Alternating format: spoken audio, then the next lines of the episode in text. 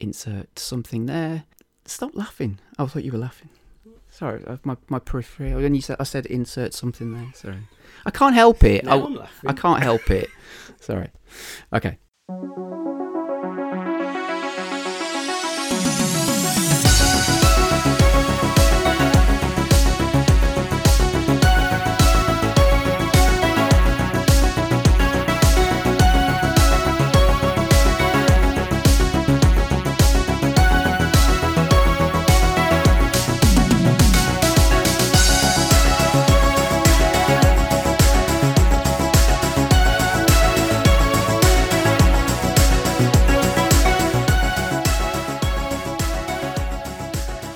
And welcome to the Trophy Achievers podcast, a show where we chat about our love for gaming and the trials and tribulations, as well as the celebrations of our trophies and achievements.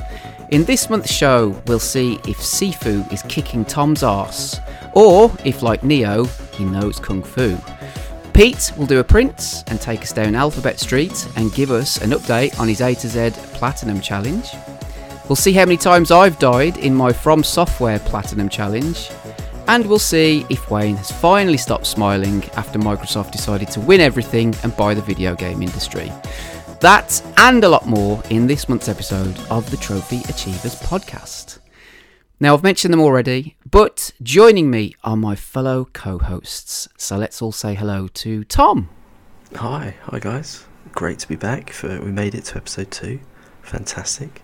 I know that's an achievement, and we've got some feedback, and we've got uh, you know some listener feedback, which is awesome. So Cool. Can't wait to hear that later on in the show. there you go, and over to Pete. Hi, how you doing? How you doing? was not expe- was not expecting that pass. Fumbled that one. Wow. well, it's going to be you or Wayne, so I mean, you know, it's. Uh... How you doing? You okay? Yeah, I'm good, thank you. How are you doing? Awesome, very well. Yes. Uh, how did you enjoy the uh, uh, Horizon party the other night? I noticed you po- posted something on Twitter. Uh, it looked very nice. Did you have a good time? Yes, it was very nice. It was the f- first first um, work of you know event like like that for nearly two years. Obviously, with everything that's gone on, uh, it was very nice. I'm sure COVID got passed around by quite a few people. Um, but yes, it was, it was just it was nice to have a drink, nice to celebrate the launch. Obviously, Yes. Uh, well, it looked awesome. I wasn't jealous at all. But um, yeah, brilliant. Uh, and I can't. I cannot believe we found out about it via his Twitter timeline. I know he kept that very quiet, didn't he? He did. He did. He kept it too Oh, quiet. d- well, the funny thing was there was even there was a queue to get in, and that's just for employees. So never mind like external guests. Well, you know, I was thinking if he'd have told us, he, he could have, you know, made a, a special trip and, and you know, he, he could have invited his friends. But you know, well, well, you know, who your friends are, don't we, you? we would have been stood outside in the rain, looking Uh, through the window. Well, licking the window. Yeah. well, next week we're having we're having a launch one for the launch of um, Gran Turismo Seven. So if you want to come dressed as the Stig and wear a crash helmet, no one will question it. Wow. Ooh, that sounds good as well. Awesome. Well, there you go. Uh, and last but not least, it's Wayne. Hello, I just want to know how many Aloys there were at this party. Pete, quite a few. Did you have your locks on? Was you dressed up? Yeah, we obviously don't d- we won't do booth booth babes anymore. You know, it's very outdated. How, I thought do you were a booth babe. That's what. No, exactly. I was uh, what a a booth. Hunk. No, you know, not yeah. sure, let's go with that. I love it. Uh, there you go. Uh, no, well, it, it did look awesome, and I'm sure we'll hear more about that in the next uh, few months when we are playing Horizon Forbidden West. Uh, I picked it up. I have to say, I'm sure. Well, we've all got it, haven't we? I think. Did or did you buy it, Tom? I haven't got it yet. It, it will be purchased, but I've got a a back catalogue of games to do at the moment. So Yeah. trying to buy it at the right time when I've got a window that's going to allow me enough hours to to because I've heard it's absolutely massive. I think Yeah. people are saying they've they've completed it and it's taken them sort of 30 to 50 hours and they've only got 37% game completion after doing the main campaign. So Wow. um, it's yeah, it sounds like it's it's a big one. Yes, um, as the actress said to the vicar. Um, but no, it's uh, so. But I picked it up. I, I'm going through a bit of a weird phase at the minute, just uh, talking about like buying video games and whatever.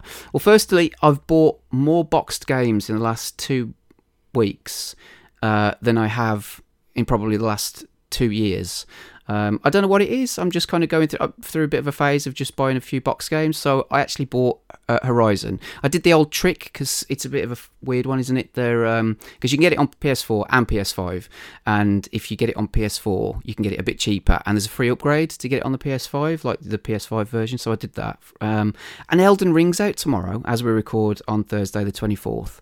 Um, and I've got uh, well, I'm going through all the From Software games, I know, but I've bought it. I don't, I don't know why. It's just I've been seeing all the reviews pop up, and I've been like, oh, okay, I'm never going to get around to playing this in the next few months, but we'll buy it anyway. Why not? Because I justified it as seeing it because I saw it. I saw it for forty five pounds. I thought, well, that's quite cheap actually for a next gen game these days, isn't it? Um, Yeah, that's very good. Where So- did you Where did you see that, Chris? Out of Am- interest. Amazon oh, really? Yeah, Okay. and to be fair, a lot of the other places like Game Collection and um, I think ShopTo are doing it for like forty five as well. So uh, as well, it's like the uh, pre order edition, which you get like a cardboard sleeve and a few other bits with it as well. So I thought, why not? But um, I'll yeah, I'm sure I'll get around to playing that at some point in the future. Plus, if it's looking at you on the shelf, then it gives you incentive, doesn't it, to to push on with the others just to get to it. Or it does that thing where I look at it on the shelf and think, oh. I'm depressed. I can't. I, I want to play it. I mean, I bought Red Dead Redemption 2 at Christmas. it's like, what? Jesus. What am I doing with my life? I'm kind of back in that phase of buying games and not playing them. So Are you gonna um, start both just to see what they look like and then actually pick one? Or what with the? with Horizon versus Elden Ring? Oh, jeez, that's Ooh. a t- See, I think I'd go with uh, Horizon first because although it is an open world game, I reckon it'll be a bit more um, linear, if you know what I mean, a bit more easier to complete. yeah. you- You'll probably get through it quicker. Yeah. I, I, yeah, I'd imagine the plat is probably easier. It's probably just a time investment rather than a, a skill investment. But then you're doing the From Soft games this year anyway, so Yeah, no, I don't know what I'm doing with my life, to be honest with you. I think it's like like a bit of a midlife crisis almost. Uh, so just you know, like I said, buying video games and, and not playing them. Uh, but hey ho, um, that, you know, it's just it's just going to show my love for the video game industry, sort of. That's why I'm just justifying it. Um, anyway, we have got some news items to go through. So shall we have a look at those? Yeah, let's do it. Go for it. Awesome.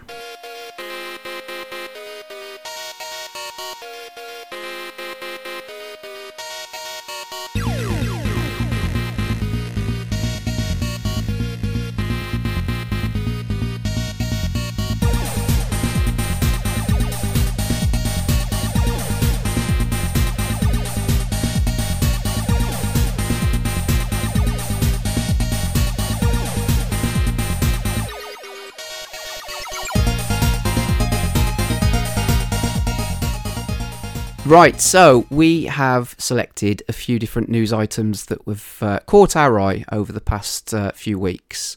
And uh, obviously, the big one last month was Microsoft uh, deciding to buy uh, video games. Uh, but we've got lots of uh, little news items. And uh, so, who wants to go first? Anybody want to dip into uh, to something? Pete, what what's caught your eye? I mean, so this is relatively old news now, but obviously, um, quite a few a few days after the the news of uh, Microsoft buying Activision, um, the news came out that PlayStation were going to be acquiring Bungie. Not not for for what is, must be pocket change to Microsoft, only three point six billion dollars. um, um, and it's worth pointing out that like, despite the slightly awkward timing, this was not a response to that. It, it's apparently was you know things like this don't don't happen that quickly. It was it was months in in discussion, but again seemed like quite. Um, I think I think the general reaction from around the industry was quite surprised. It wasn't one, necessarily one that I think people were expecting. Um, I think Bungie in the past have expressed that like they, they desired to, to remain independent, so it seemed like quite a surprise that they would then agree to be acquired. But I think a lot of that hinged on the fact that they get to uh, keep a lot of their independence. They get to remain to be multi-format. Um, so there's no, you know, there's nothing about Destiny or Des- or any future franchises going like exclusive to PlayStation.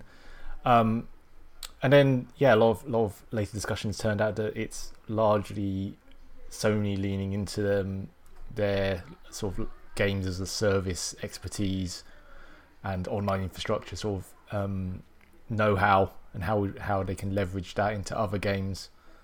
Ten titles, games as a service coming to PlayStation Yes. apparently. Yeah, it's all it's all about for time now, isn't it? It's not about necessarily about from for the, the you know the old people buying games like Chris and leaving them on the shelves. No, no, we've got to we've got to milk every little last penny out of everyone. It's quite interesting from what you were saying, Pete. Because on the on the sort of um, the front of it, you saw them that they were acquiring acquiring Destiny, and that's how it kind of sounded when they made the purchase. I know obviously they're buy, buying Bungie, but I think people were thinking, oh, they what they're getting out of this is they're getting Destiny. But I think the more you look into it, what they're really buying is the intellect and the potential from learning from what Bungie have done over the last sort of what are we in eight eight year eight of the um, ten year plan for Destiny? I think it's year eight or year nine. Um, and I think looking at that, it, it's a really smart move. I mean, when when you've got Microsoft buying Call of Duty, which is arguably the biggest shooter um, that there is, and PlayStation haven't really got an answer to that. But the one thing I think everyone who has played Destiny can agree on, whether they like the story or not, but the gameplay is so tight, like the shooting is so good, that having that knowledge of how to build that into their future titles um, and how to obviously structure the 10 games that are coming this live service like Wayne says I think that I think they'll really benefit from that What, what do you think about this, Wayne? Then, because I, I know you uh, enjoyed games of Destiny, but like you said, they they are a bit of a time sink, aren't they? And I know, well, Pete, this is well, the game that you've played the most out of every game. I think, isn't it? Like seven hundred Yes. hours, which is what? Uh, oh yeah, Des- Destiny One back in the day, I loved it, and I was only I was only like the one character. I know people who had multiple characters and had like you know plus a thousand hours spent on it. It, it did remind me when I played. I'm Sorry, and I've asked you a question, Wayne. I will get to you, but uh, it did remind me a little bit of Phantasy Star Online in some ways, like that whole, that that kind of whole social element. You know, you've got your hub, and you you know you can do little dances, you can go off on quests and raids with your friends, and so it did kind of give me that Phantasy Star Online vibe. Um, but yeah, uh, what are your thoughts on it? Because there's a new expansion which has just come out this week. Um, uh, what's it called? The Witch Queen. Queen. Witch Queen. Um, which, jumping forward a little bit, uh, we will talk about this in a bit more detail when we come to our fantasy league. Uh, currently hasn't got enough uh, reviews or ratings to to give it a score yet, which is uh, well based on your um, uh, issues with uh, what was it? Um, was the game that you had? Life is Strange remastered collection.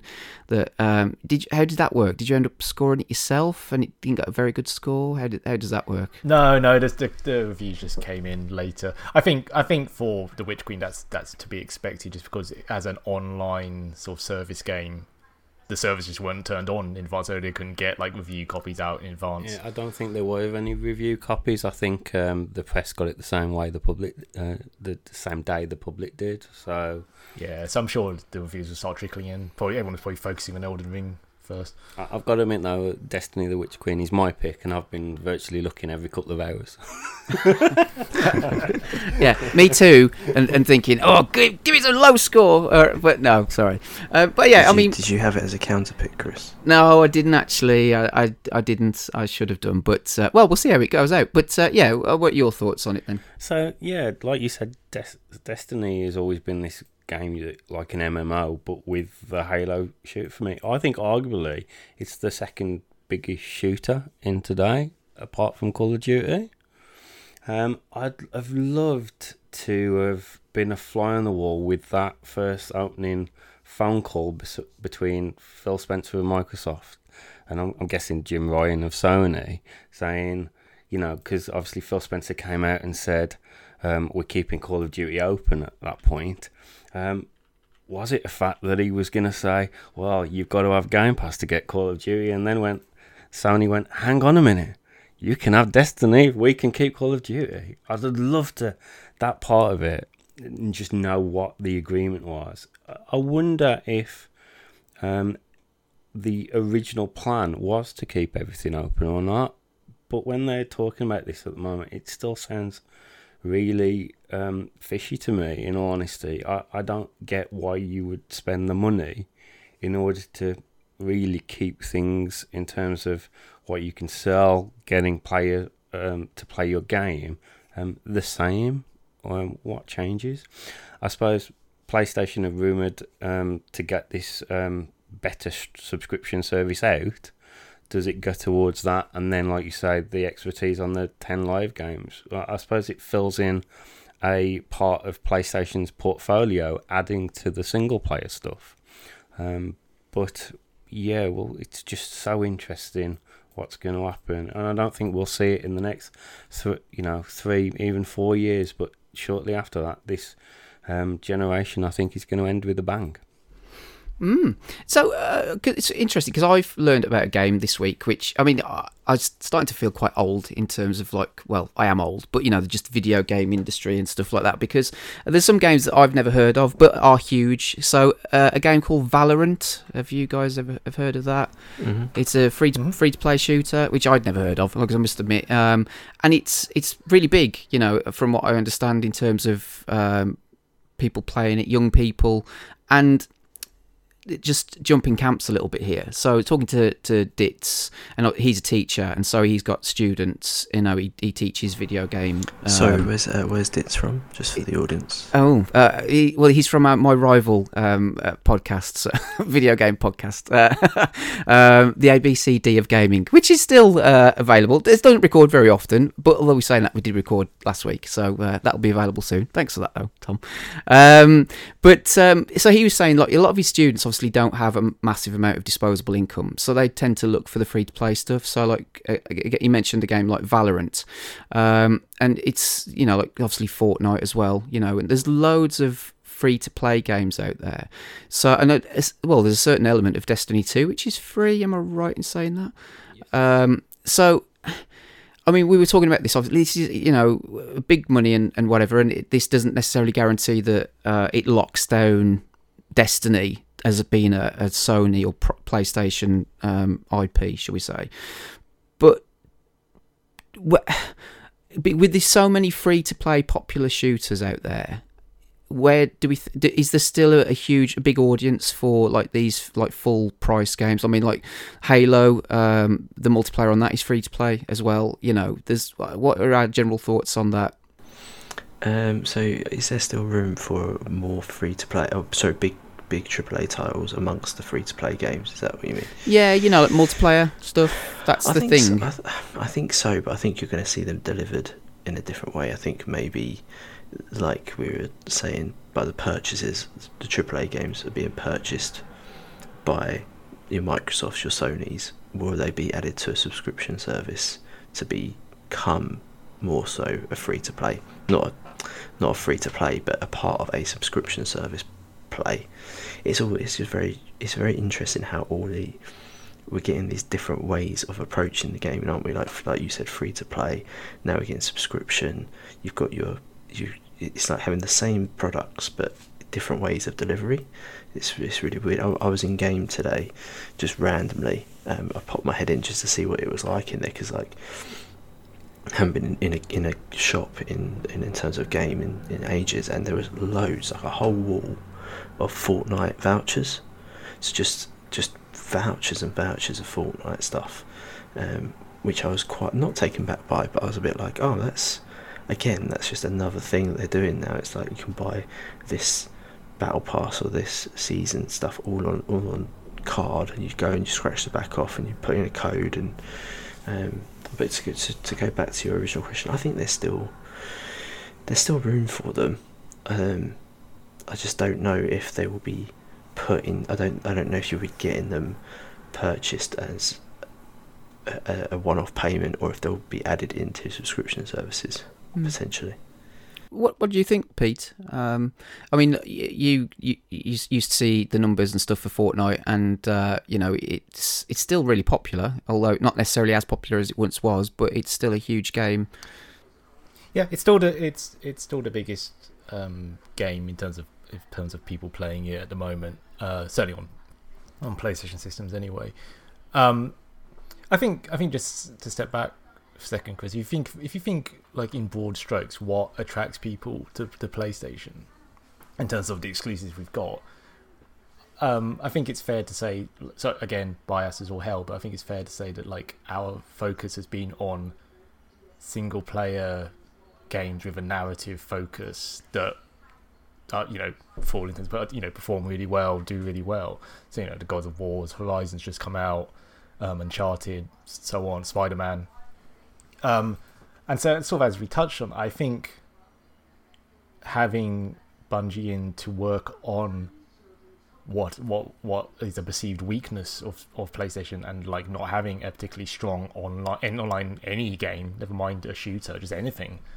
It's like we had that um see I can't even remember the name of it now. That that sort of uh car combat one that came out fairly recently, but I didn't do didn't do anything at all. Destruction Destruction, Destruction Dar- no, All Des- Stars. Stars. not Destruction All Derby. I was Stars. about to say- I was- Destruction All Stars. Yes. Yeah. I was going to say Destruction Derby. It's like no, that's not it. Yes. So, uh, and I think that. So to answer your question, I think that. I mean, we're also like you said, we're fil- we're recording this on the day before Elden Ring comes out, which has just gone to like absolutely crazy reviews. I think there always will be um, a place for single player game. I know, I know you can play Elden Ring in co-op, but you know what I mean. Sing- single player like expansive games like that. Um, but then, like you said, there's a whole subset of gamers who will only play free to play because because obviously free to play it's the it's the low cost of entry, so it's the what it's the games that get the most exposure. So like, I mean, just as an example, like I'm I struggle with my own son to get him to try and try new stuff because the only stuff he's really heard of are stuff like Fortnite, Apex, um, Call of Duty, obviously, but even then he's talking again. He's talking about Warzone in particular. Um, it's it's hard to to to create a, a new one that's going to grab everyone's attention. Um, and and yeah, and then yeah, like you said, it's just the thing with game service is just it's it's more the time investment, isn't it, that you, you need to, to commit to. Well, that's why it's so good with the younger audience, right? Because when they're not, I mean, they're not working. The the the, younger kids are sort of like have got time just to hop on in the day after school or on holiday school holidays in the evenings, weekends. It's it's they're not games that demand a lot of attention, that demand a lot of time and investment to get into because you can play around a Fortnite in what twenty minutes and be done with it. And and also as like a parent, if you're not throwing down money for your kids. I know that people do because they have to they buy battle, battle passes and stuff. But if essentially you can say, "Oh, we're going to spend this," and then that's going to give them thousands of hours of entertainment, then probably more likely for that to that's why it's attractive to the younger audience. I would imagine. Mm, yeah. I mean, I, I go on, Pete. I was just going to say, and, and to be fair, like the gaming industry does go through these um, different methods of trying to monetize their games. So obviously, we've gone from just box box games to, uh, you know, maybe MMO MMO style subscriptions where you need to pay a monthly fee to access just, just that game. Then it's moved on to, like you said, more engagement, battle pass, um, and then arguably there's there's and, and then oh yeah, then we moved and then we've moved on from loot boxes now, thankfully. Yeah, don't well. forget microtransactions. Yeah, exactly. Um, but then arg- there's there's arguments that obviously the future will be more like um, you know how Roblox performs in a metaverse. Ugh. Use that term. I but don't even yeah, know what that means. Uh, a, a, a, like a creation suite where you create the games and can monetize things within. You know, you, your your daughters play Roblox. Yeah, don't they do, but I don't really understand what they do. Well, I kind of do. They, well, to be fair, they only play one game, which is called Piggy, which is they get chased around by something that resembles Peppa Pig, and uh, it's yeah, I yeah. That's yeah. I, I, I, kind of just let them enjoy it, and that's it. Maybe I should get more involved. I mean, they have said to me, "When do you create an account where we can play together?" And it's like, and when I sort of have my, my moments where I think, yeah, well, maybe I should. You know, they can play on the tablets, I'll play on the PC. But then I just look at Roblox, and uh, I, I've you know I've said I'm not gonna I'm not gonna swear or curse on this episode, but I can't find any other words to describe it other than it's not great. It's just I don't look at it and I think I don't want to play that. You know, I'd rather play a good game, but then that's just my own ignorance, I guess. Do you think that kids like when we were growing up, and would do you reckon that have you ever tested this with your kids and shown them what we what we grew up playing, and have they sort of said that's not a good game, or or it'd be interesting just to see this day and age what the expectations of fun are, if that makes sense. If you gave a kid Tetris or you gave a kid um, Super Mario from when we played it originally on the Game Boy, and said, "This is what we had," you know, do you find this fun? I've, I've not really heard anyone ever talk about that. Yeah, I've tried to. I, I, I know you're desperate to call me Pete. I will get to you. But the, um, uh, it, I mean, good games are good games, aren't they? At the end of the day, and I think that's why Mario does still d- d- kind of essentially almost do the same type of thing, really, isn't it? With their 2D stuff, anyway. But um, and even the 3D stuff to a certain degree. But the it's like, well, I, I have I've played Final Fight with them, Outrun, you know, Streets of Rage, you know. So there are games like that which they don't need necessarily a load of skill for. I think that's the thing, isn't it? You know, if you and this has been said before, if you look at a controller today compared to what it was when we were kids, you know, Yeah. there's so many buttons and combinations and things like that. There's a, a, a lot for kids to take in and learn. But I mean, I was watching my kids and, and Wayne's kids playing Fortnite, and they're just like frigging ninjas. They're it's just ridiculous. you know what I mean? It's it's just watching them play, and it's you know. So I, I perhaps underestimate them a little bit. But Pete, what were you going to say? I was just going to say, like, to answer Tom's question, yes, I same similar. I have tried it, and no, they're not particularly interested. Yeah, So, so similar to Chris, I think I've tried like Asteroids, Streets of Rage, um, the early Sonics, and like you know they they they, they do play out of, like for a few like you know maybe ten minutes out of curiosity, but then they're just like nah, I want to go back. mm. I think uh, my kids actually have a little go, do a level or two, but end up it doesn't grab their attention because it just doesn't look as nice to a modern game, and that um, you know does speak for something. I guess so. You know, we didn't have these fantastic real life looking games uh, with all the shadings and everything else. Um, but yeah, that's what my kids do. They uh, they tend to just go for the newer stuff. They're very shallow, is what we're saying, isn't it, kids? They? just want the new shiny. Um, but and also, um, you know, I suppose it, this reminds me of uh, Wayne. I need, I, you need to tell everybody your Chuckie Egg story because I just find it hilarious. So over to you. Yeah, so um, I was um, I was a six year old when I um, got my first ever computer ex- game experience, and it was on uh, what's called a Tatung Einstein, which was basically a BBC micro that was made uh, locally here in the West Midlands in Bridgnorth, um, even though it was under this Chinese manufacturer's name, the Tatung.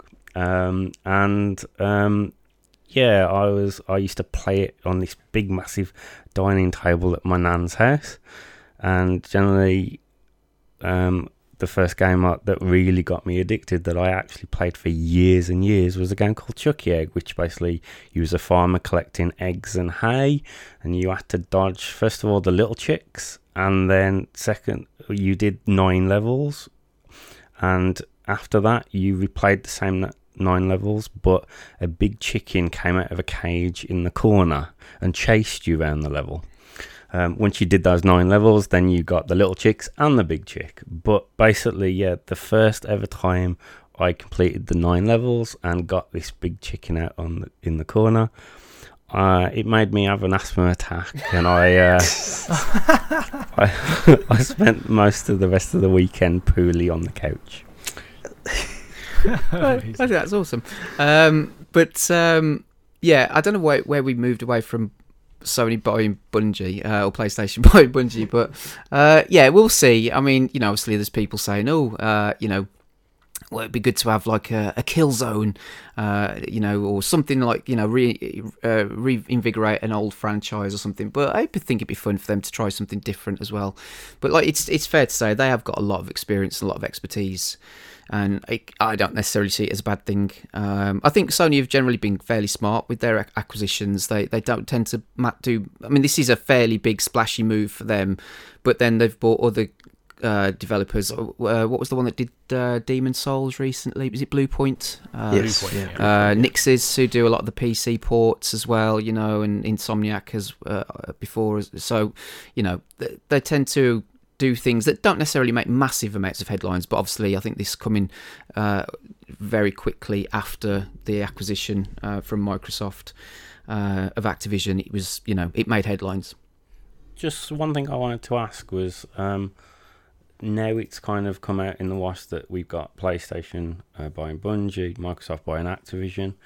Do you guys feel still feel like it's a good thing or or not? Now your you know your platform of choice is now buying somebody themselves.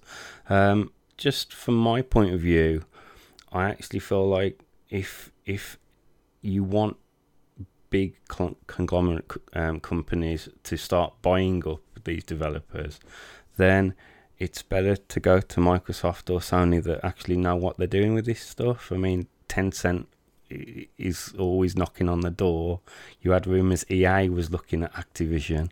Um, it just feels like it's. It, it, seems to me still a good thing that Microsoft that these companies are going to Microsoft and Sony.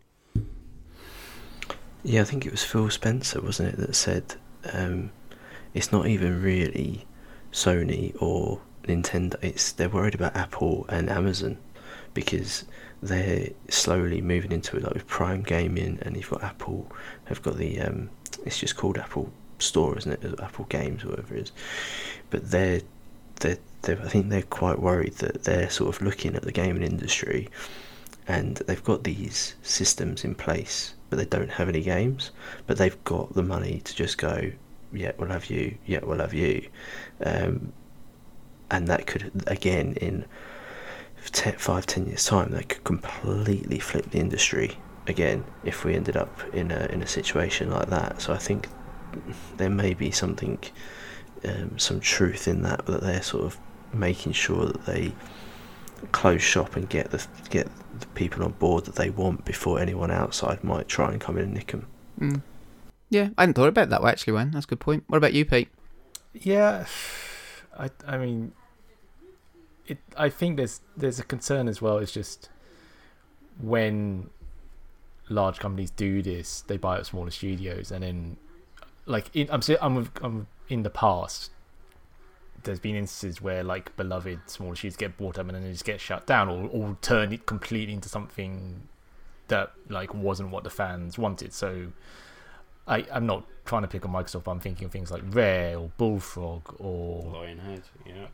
Lionhead, yeah, exactly. Um, I think that's always a concern that they just get lost in the, the, the sort of bigger um, mess. I mean, and I mean, to that point, so like someone like Activision, you've obviously got so actually quite a lot of development studios within there, all working on like the Call of Duty franchise. Um, and, and yeah, and then and Ubisoft as well. It's just like it's just a case of like, is there enough distinction? Or, or alternatively, another way to look at it is actually by being bought by by Microsoft. Does that then give them more time and more freedom to to work on other stuff, and they don't just end up this big mess of just the Call of Duty guys? Do you see what I mean? They actually get more chance to work on what they want. I think I think so because I don't know if this ties into. I think we were going to talk about the fact that have they confirmed that Call of Duty is going to be delayed, uh, not delayed, but be so taking not, a break. So yeah, not confirmed, but heavy rumours around the industry that is what's going to happen. Mm, yeah, be interesting to see what happens with that. Um, we'll wait and see. I mean, there are other developers and uh, companies out there. Capcom has been mentioned a lot and has been for a while, you know. So uh, we'll see what happens. Um, I'll take the next one if that's all right with you. Uh, so I'm interested in this because um, I've got one. Um, PSVR 2 has um, been announced, and we've actually seen some images of it, and I think it looks rather lovely. Um, the control, it's got its own controls now. It's got a vent, so you don't get steamed up, which is good. Playing a game like Creed and getting the platinum on that, um, Rise to Glory, and getting all sweaty. So that'll be prevented with uh, PSVR 2. Which, well, I'm assuming all of the current software will be backwards compatible. Um, and yeah, it looks. Um, Wayne's shaking his head. He's I don't think so, but I think the vent thing is amazing. Oh well, there you go. We're we're impressed with the vent. Um, yeah, so it's uh, it looks really nice. I have to say, there's no pricing, there's no release dates or anything like that. Um, but yeah, it it's you know we're actually getting to see the reality of it, and it's interesting because. Um, I mean, VR. Yeah, Wayne had a Quest 2, which I'm sure uh, he'll t- tell us about in a bit.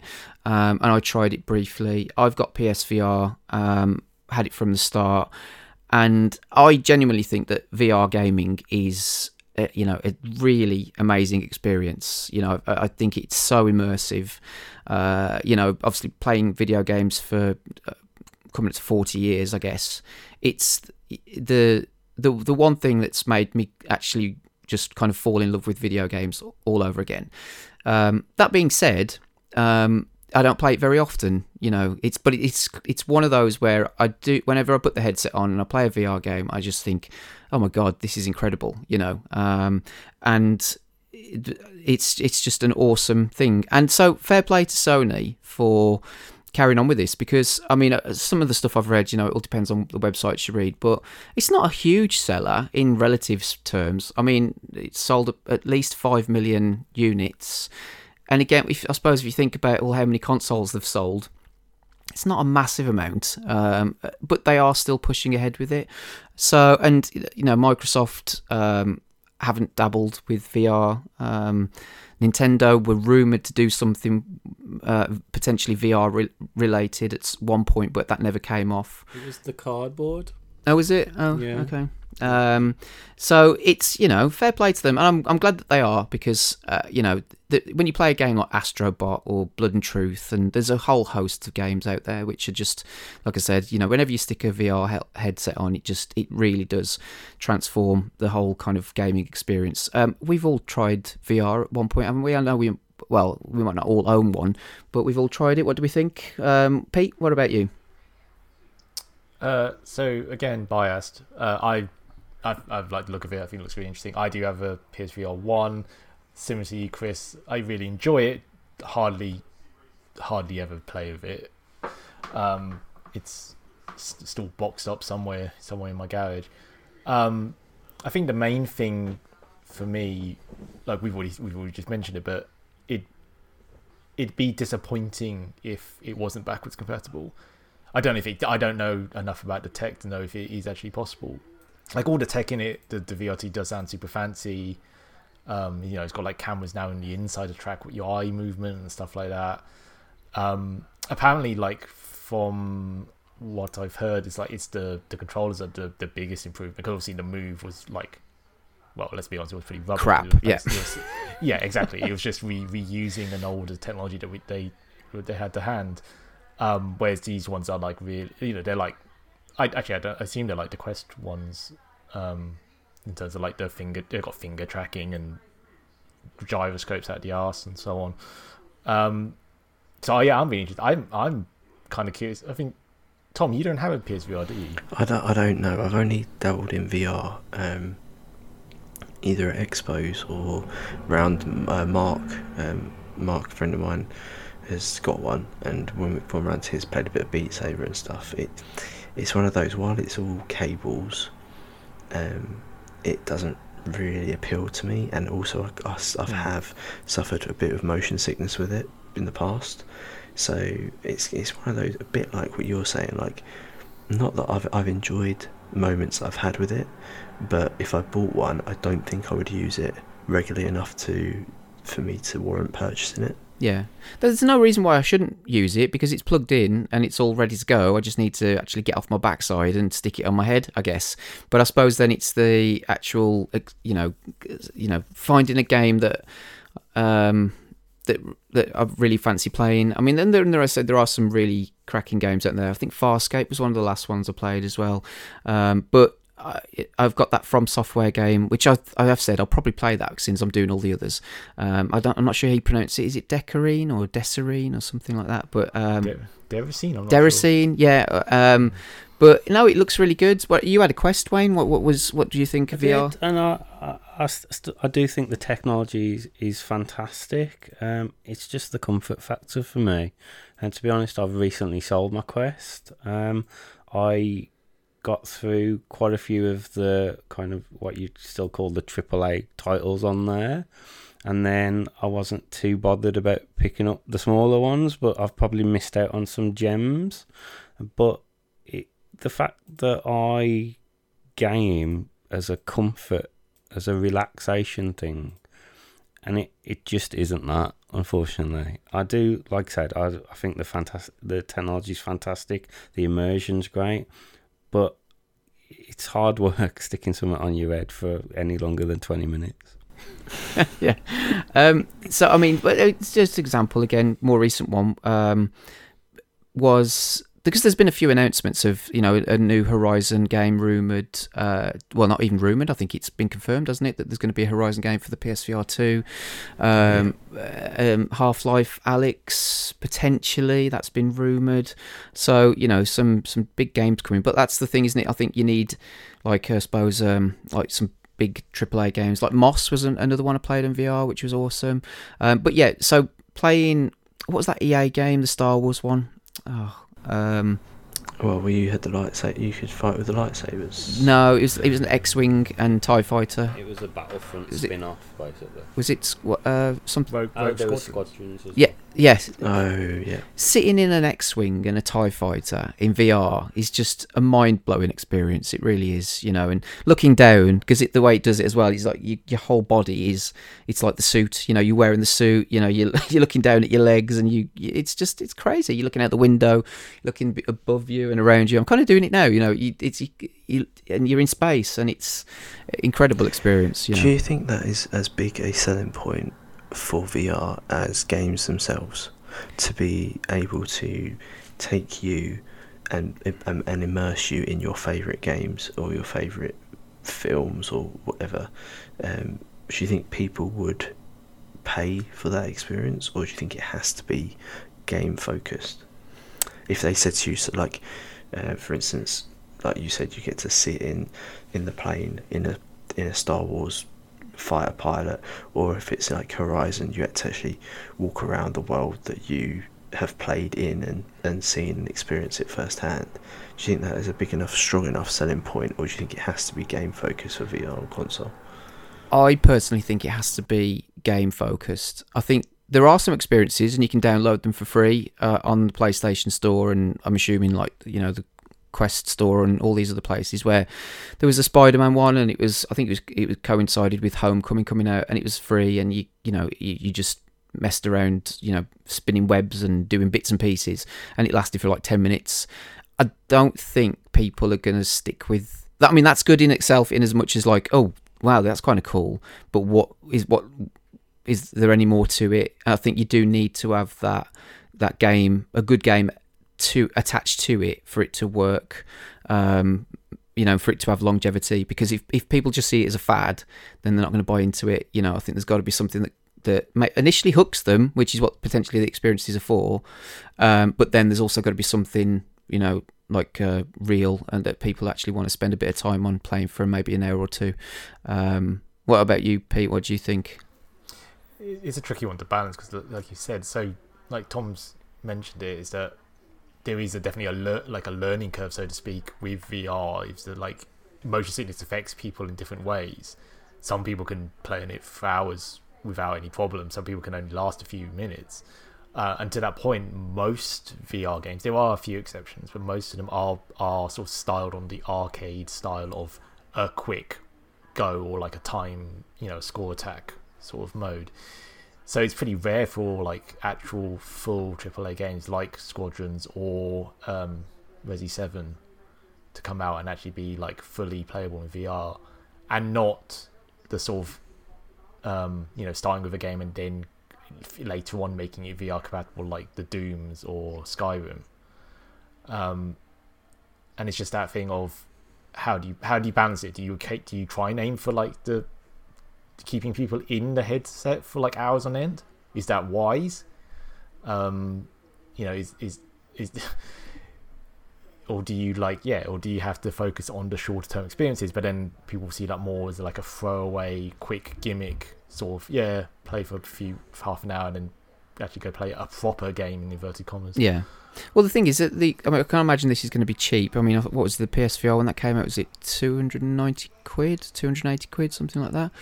Something like that. Um, so you know, it's a it's a fair investment for for, for what it is. I can't, I'd say I can't imagine it's going to be any cheaper than that, particularly with the, the controllers being bundled with it. Because then you had to buy like the Move controllers separately as well, didn't you? Which were you know, do you remember when Game were charging five pounds to play PSVR? Um, to to experience it, which I think is a bit dirty, really. Um, if, but you know, just but I hope they don't do that again. Um, just, Just like, just thinking outside the box, just for a minute, because we can. Do you think that with PlayStation sort of like VR stuff, and them and the the inevitable subscription service coming in, plus the way that they're treating their um, film, TV studios, all that kind of stuff. Do you think there's a world in which PlayStation VR can become like a hub, like a um, a communal hub where you can put it on and sit, feel like you're in a theatre, in a cinema watching Sony films or watching Sony Oh TV no, it's a series? metaverse Do you think that is a even remote possibility? well, they tried it with PlayStation Home, but just not VR, I guess. So it d- depends how. home VR you heard it here first Tom You heard Tom's it here first. Yeah, I don't know, but we'll see anyway. Um, right, who wants to take a, another story? Uh, has anybody else got anything that's caught their eye? Tom?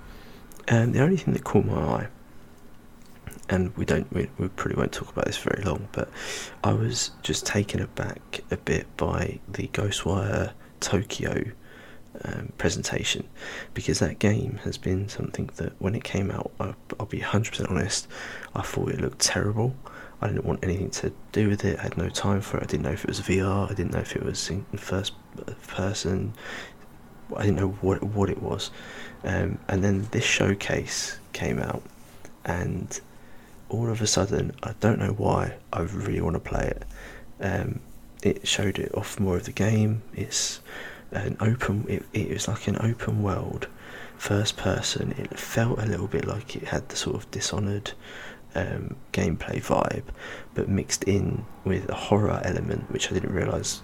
It's from uh, one of the guys on the team who made the Evil Within series. Yeah. Um, I forget his name. I'm not great with remembering names, um, so I apologise. But yeah, it, it's, the more they showed off about it, I was like, why have they not done this earlier? Why have they not talked about this more earlier? Because it sounded like a really cool concept, um, and now I'm really intrigued to the point where I think I might have to play it now. Well, as it happens, it's just been announced as a PlayStation Plus game, hasn't it, Pete? has it Has it? Uh, What's the What's the other game? No. Oh, you're thinking of No. no, you're thinking of Ghost Runner. Oh, crap. or, or Ghost of Tsushima Legends as well Well, yes. Sorry, I got got Ghost There's- in it somewhere I got There's my a lot of- ghosts there's a mixed lot of up. ghosts. Oh There's a well, lot of there you go. ghosts. What do I know? Fair enough. No, I because I must admit when I saw that, I thought, wow, that's like a you know, it's got a big game that's been announced, isn't it? But uh, yeah, my It doesn't come out till March. I think it's March 25th. Ah. It's scheduled for. Yeah it's out sooner than even I realised I thought somebody had it down in my head as like a summer game but yeah uh, my bad. It was supposed to come out last year, and the reason why everything went quiet, Tom, was basically it's now a Microsoft owned studio that's a PlayStation exclusive. So, as least possible marketing as possible until it comes out in Game Pass in 12 months' time. Is it? Is it really? I did not know that. I'm learning things on this podcast. This is what this podcast is about. yeah this is part of the Bethesda S- deal yeah. s- learning the things. ZeniMax deal I should say Because it's uh, not know that. Tango GameWorks, isn't it, that do that? So that was part of, um, like you said, Activision. Um, Bethesda. yeah, Bethesda ZeniMax Bethesda. Yeah, sorry. Oh, thank you for letting uh, for uh, enlightening me, Wayne. Because I was genuinely I had no idea. That was good. Yes, and I'm trying to think of the the name of the cre- he's Oh my God! It, Shinsuke. No. Can't- Mikami. McCart. Yes, McCartman. There we go. Yeah, that sounds right. we'll go Yeah, I with. don't know if We'll go with that. I don't know if any of you guys have checked any of the any of the gameplay out or anything like that, but I I know nothing about it at all. Um, I saw it announced at uh, E3, um, was it? And I was just like, I yeah, I'm not even sure what this game's all about. Uh, is anybody else interested in it? So this was the game that first got of all got introduced on the Bethesda stage with the really cute lady developer that was quite shy and taken out and like everybody fell Oh, yeah. fell in love with her. And then literally six months later she left the project. Um, and apparently he's Mikami's quite hard to work for. Um, it, it, is what I've read in rumours. Um, but then yeah it then kind of got that trailer at the PlayStation showcase but then got delayed and they got bought so it, it literally just went quiet and um, I, I think it'll be a good game to be fair Do you know anything about it, Pete? I, I mean, I, I'd obviously heard of it, and I did watch the the recent showcase. Um, I have to be honest, like I, I like the setting. I like the apparently the the sort of the how they've um, modeled their version of Tokyo is apparently quite well done, and it's quite um, not realistic, but you know, true to to ha- like what you would find in in Tokyo. But um, yeah, I'm, I, I think I said before, I'm not a big horror fan. I know, I know. I think this one's not as horror f- heavy as Evil Within, but yeah, the actual sort of combat and mechanics left me a bit cold, to be honest. Mm. Mm. Did you guys like Deathloop? Has anybody I haven't has tried it anybody yet. tried it? Still haven't played it yet. No. it wasn't for me. I um yeah, I gave it one a, a miss. I'll, I'll let you know when I get to the D. Oh, teaser, Oh, yeah. teaser. Yeah. You didn't like it, um, Pete? Sorry, Definitely. Tom. Fuck. uh, What am I doing? Oh my god! I just swore as well. Sorry. what am I doing? Fifty-five minutes, I and the wheels have come off. Yes. Um, what did you think, Tom? Of Deathloop, are we talking about? Yes. Yeah. So um, I just it just didn't. There was something about it that I wasn't hundred percent sold on, and I, I would imagine if I played it, I'd probably really enjoy it. It was quite a busy period, I think, when I was, when it came out. I wasn't. I didn't have the time to sort of gamble on it. Um, but from what I understand, it's it's it's really good the way it's put together and the way it unfolds. Um, and maybe one day I'll go to, go for it. But um, yeah, it just from I, I like the trailers, but watching the gameplay of it, I, I didn't. There was nothing. I think the difference was it's, it feels very much like what I saw with Ghostwire Tokyo in terms of the gameplay. I know there's no guns in Ghostwire; it's all sort of hand signals to cast spells as such. Um, but the premise of Ghostwire intrigues me far more than the Deathloop premise, if that makes sense. Mm. Um, it just didn't. It didn't grab me. It, it looked like it was going to be a grind from start to finish to, to, to play, and it didn't have that sort of fun element for me. But that's again, that's purely going off of, of footage that I saw, not of my hands-on experience with the game. Yeah. Okay. Cool. Well, we will see what Ghost Wire and not Ghost Runner. Although we'll see what Ghost Runner's like soon. Uh, we'll see what they're both like soon because they'll be out um, in March, won't they? Um, or May. What am I talking about? When are they going to be out, Wayne? No, March. March. March. yeah. Thank you. Oh God, I'm questioning myself, my own sanity now.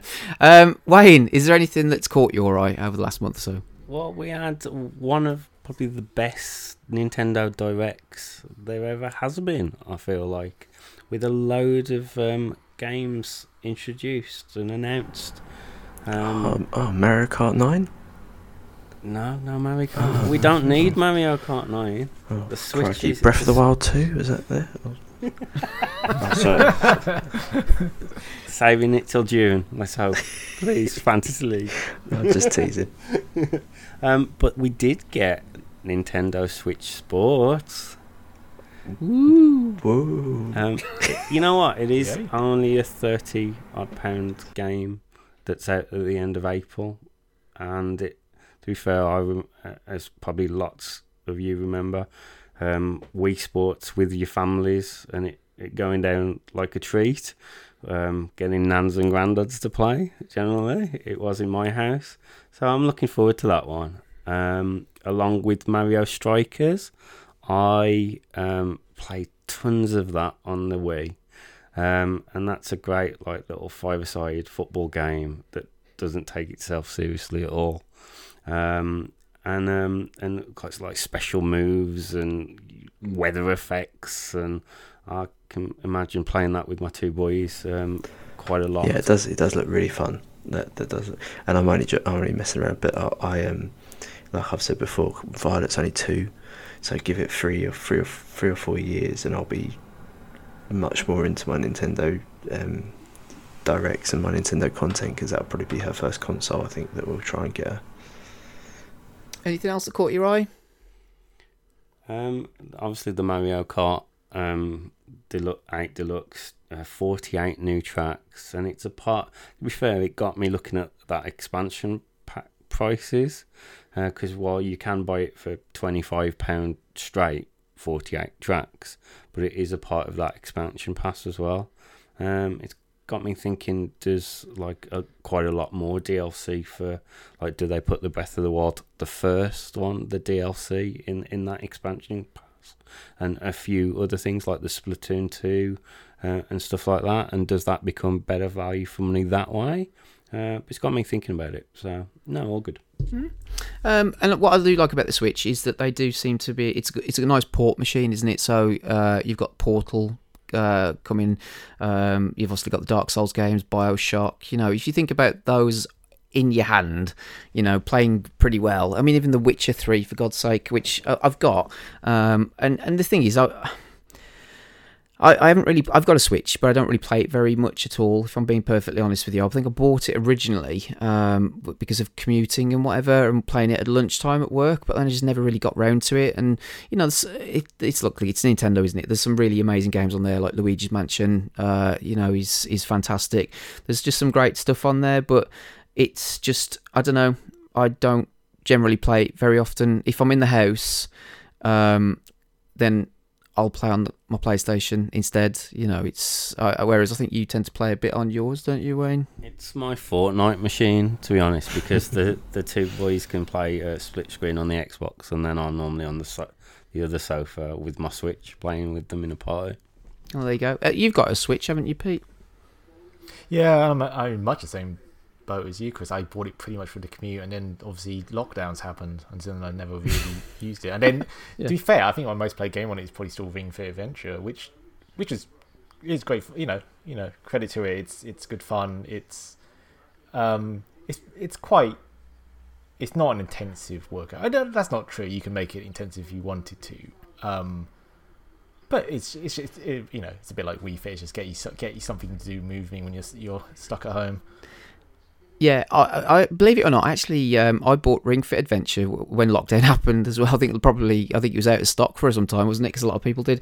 Um, but uh, yeah, I bought it. I played it at EGX, just demoed it, and I was impressed with it. You know, I liked the the idea of it, and um, so I've, I actually played it this weekend, just gone, because it was peeing down outside. I've turned into a bit of a fair weather runner, and I was just I don't want to go outside. So, but I want to fancy doing a bit of exercise. So I did, and I set it. up, You know, I think then you're thinking, oh, this is just a Nintendo game. I'll stick it on the hardest setting. I was like thinking, oh god, when it said, right, do 30 squats, I was like, I don't want to.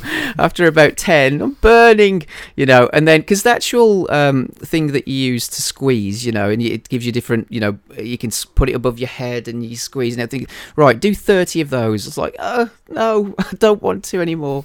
so I think it does uh, give you a good workout if you want it to. And there was that. No, it's going back a f- couple of years now. I think there was a story where a guy had lost so much weight just playing Ring Fit Adventures. It's down to your diet as well, I'm guessing, but um, you know, it, it does do the job. I mean, it's like, it's like gets you moving, which uh, is I can only applaud Nintendo for that. So Yeah, they're they're the, definitely the healthiest gaming company I think over the years of everything. When you think of like that and the the Wii Fit and all that stuff. Like the, what do you remember that pressure board? The balance board, yeah. balance board, Yes. yeah, yeah, yeah, all that kind of stuff. I just wanted to ask Wayne if he is has any interest in the new Kirby game. Um, you know what? Kirby games generally are not that great, and um, it, it looks like Kirby meets Mario Odyssey. Uh, my boys really like the look of it, but it's one I'm prepared to let them buy with their pocket pocket money, to be honest, and get around it like that. So you don't like playing games where you you're sucking things into your mouth and you know Not cars. sorry. Oh, sorry. Yeah. Anyway, um, right. So I think that'll do it for the news. Unless anybody else has got anything they want to just talk about, they're desperate to get off their chest. No. Okay, doke. So shall we move on to what we've been playing and achieving? How can a child save us all if he's sentenced to die? Tell me, Nikolaus. Tell me before you let our son go.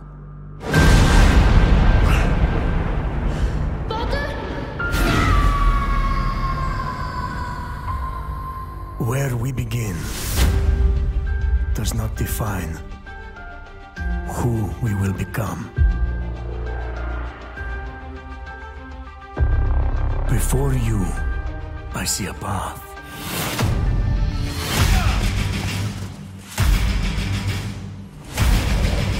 Built by friendship and family, love and loss, war and bloodshed.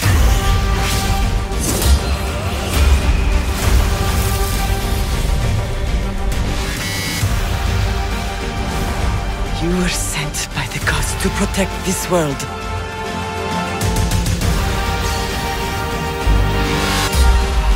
You carry the blade of Leonidas. Act like it.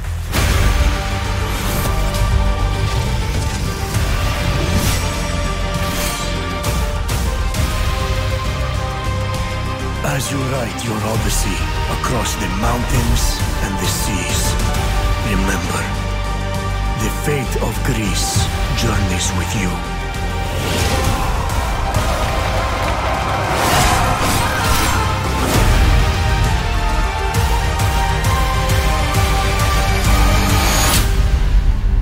Assassin's Creed Odyssey. Watch the official gameplay walkthrough.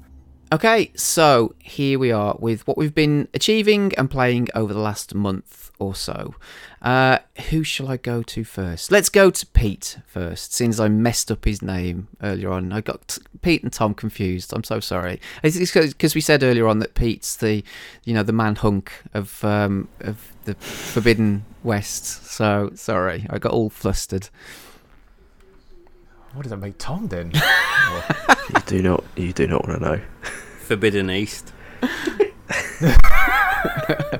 Oh, when the Forbidden East and the Forbidden West meet.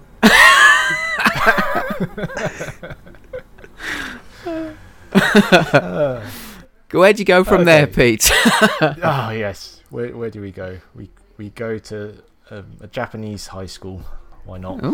Uh, so yes, uh, if if you listen to our our first episode, um, I s- I'm aiming to do an alphabet challenge this year.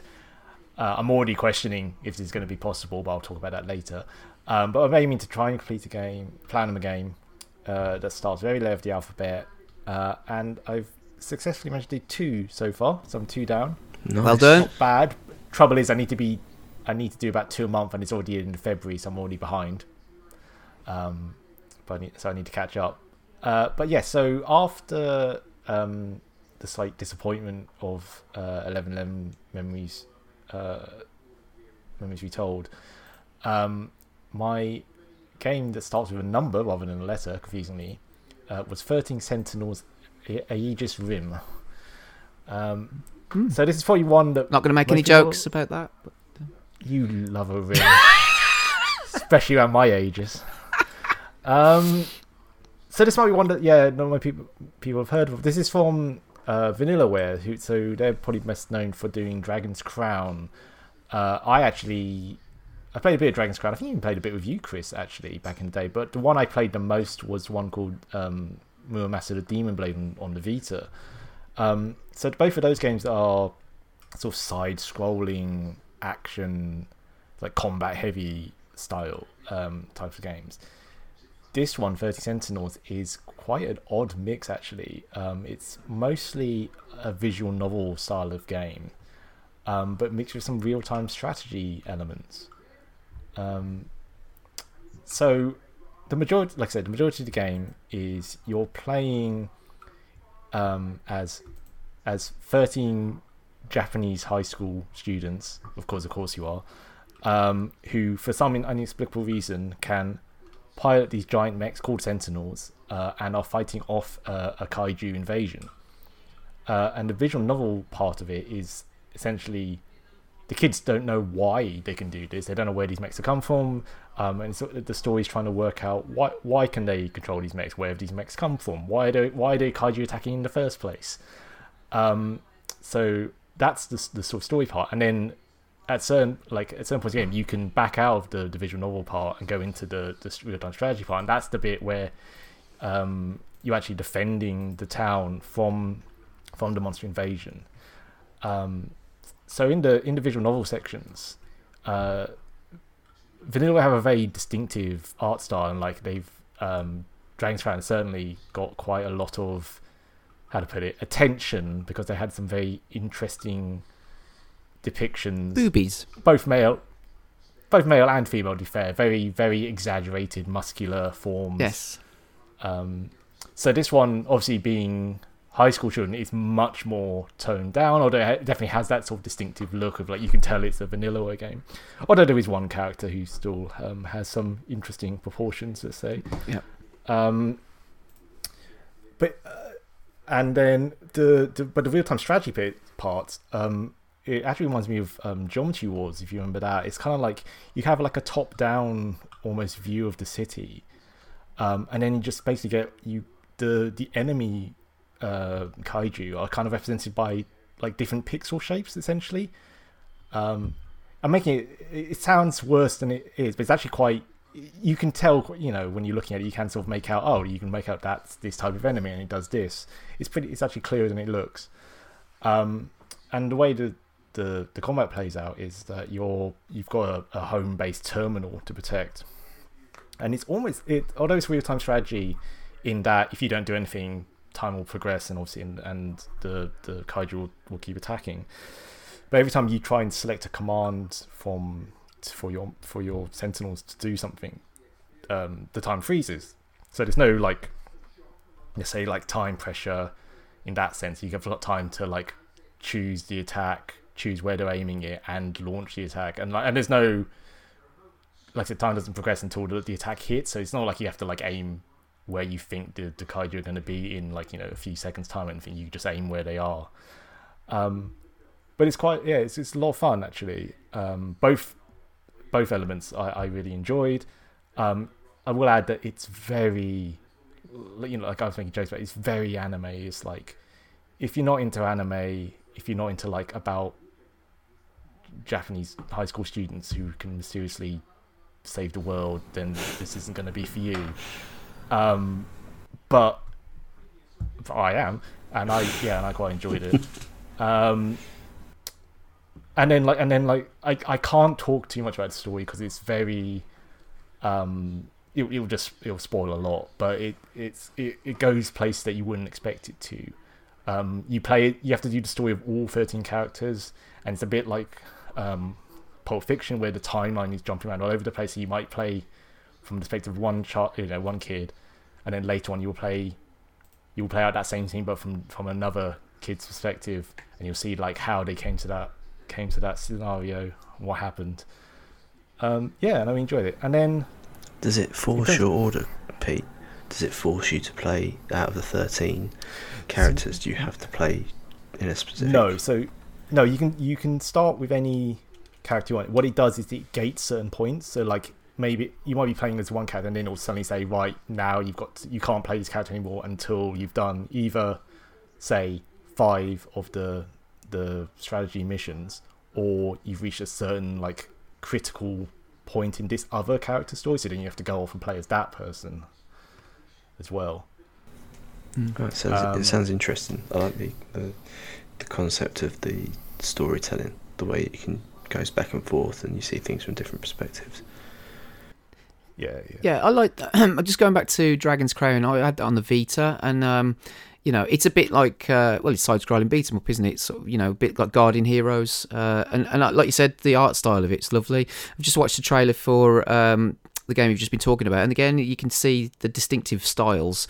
And I say, I'll mention the, the boobies because they were ridiculous, weren't they? Really, I mean, it was just you know, um, it, it's kind of crazy. So it's it's it's good that that's kind of toned down, like you said, with the, the characters that are in this game. Uh, although there is still somebody running around in their pants, uh, which by the looks of it. Um, but no, it, it's it's an interesting looking game. It's definitely um, not. It's that sort of moves away from their, like you said, their, their traditional type of games that they've been. Exactly. making. Yeah, yeah. There's definitely it's definitely different to yeah, it's different to their their, their normal style. What about the trophies then? So, how uh, did you find this? Uh, was it an easy platinum, or uh, how long did it take you?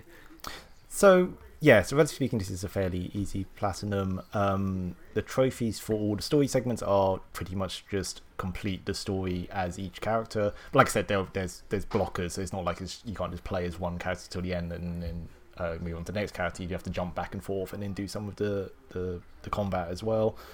Um, only two ones you really have to sort of look out for is to uh, you have to get S ranks on each of the missions, um, but th- I think there's only once I failed to get an S rank, um, and that was because I was trying to do an optional. You also have to complete op- optional objectives for each mission, uh, and I was trying to do an optional objective where you had to, you could only use four mechs rather than six, and so I got you know I got a lower ranking because I didn't manage to defend the the, the terminal. Um, the combat itself is pretty straightforward as long as you're paying attention. It's one of those things of if you didn't do anything, then you could get overwhelmed quite quickly. But as long as you're paying attention to sort of what the threats are um, and which mechs are best um, for tackling which which types of enemy, um, they're both. It's pretty straightforward. Uh, it took me around thirty hours in total to get the platinum. Hmm. Would you recommend it?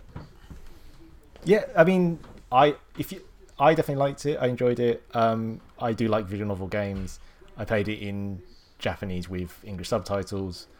Um, I believe it's fully English, English voice acted as well. Though, if you if you're not in, inclined to, to do a lot of reading, um, yeah, I really enjoyed it. I like I said, I will caveat that like it probably won't appeal to you if you don't like visual novels and you don't if you don't like particularly like anime um, plot plot lines, then it probably wouldn't appeal to you. But otherwise, yeah, I, I give it a recommend recommendation. Mm. And um, your numbered platinum. Well done. Yes, so that's one down. Good Yeah, job. nice. Uh, Good job.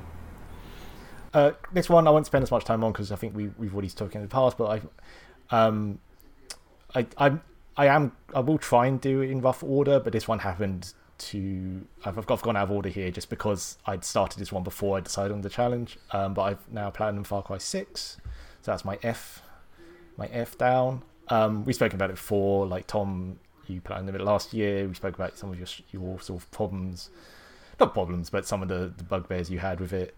Um, one, one, a couple of trophies I just wanted to mention.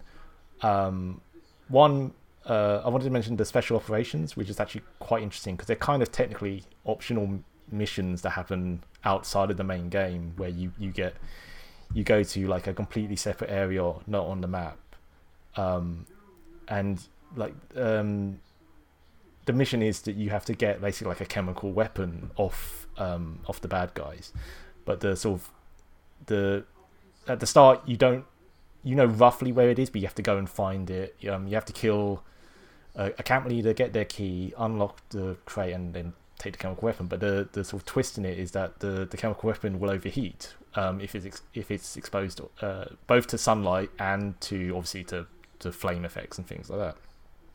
So it's just it, I just liked that it presented a, a, a different challenge of not only obviously trying to escape with it in, in in combat, but then this this added pressure of trying to stick to shaded areas or trying to find a water source to cool it down without it overheating and then blowing up.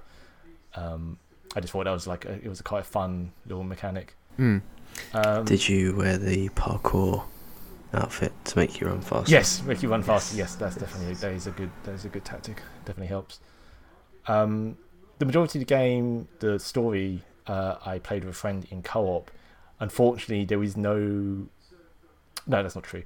There is you get there's co-op progression in terms of like the level, your level, and like the resources you find, but there's no story progression in co-op, which is a little frustrating. They do that- You didn't realize. Yeah, they do that with the other games, don't they? I think when we played Far Cry New Dawn together, it was only one person that yeah, gets exactly. the trophies and the progression. Yeah, Yeah, which is a little frustrating. I've, I, I'm, I'm not sure what the answer is. I gather obviously you don't want it to be where someone just jumps into to someone's other game when they're on the last mission and they complete. they go, done. They've completed the game. But I feel like there are better ways of doing it. yeah.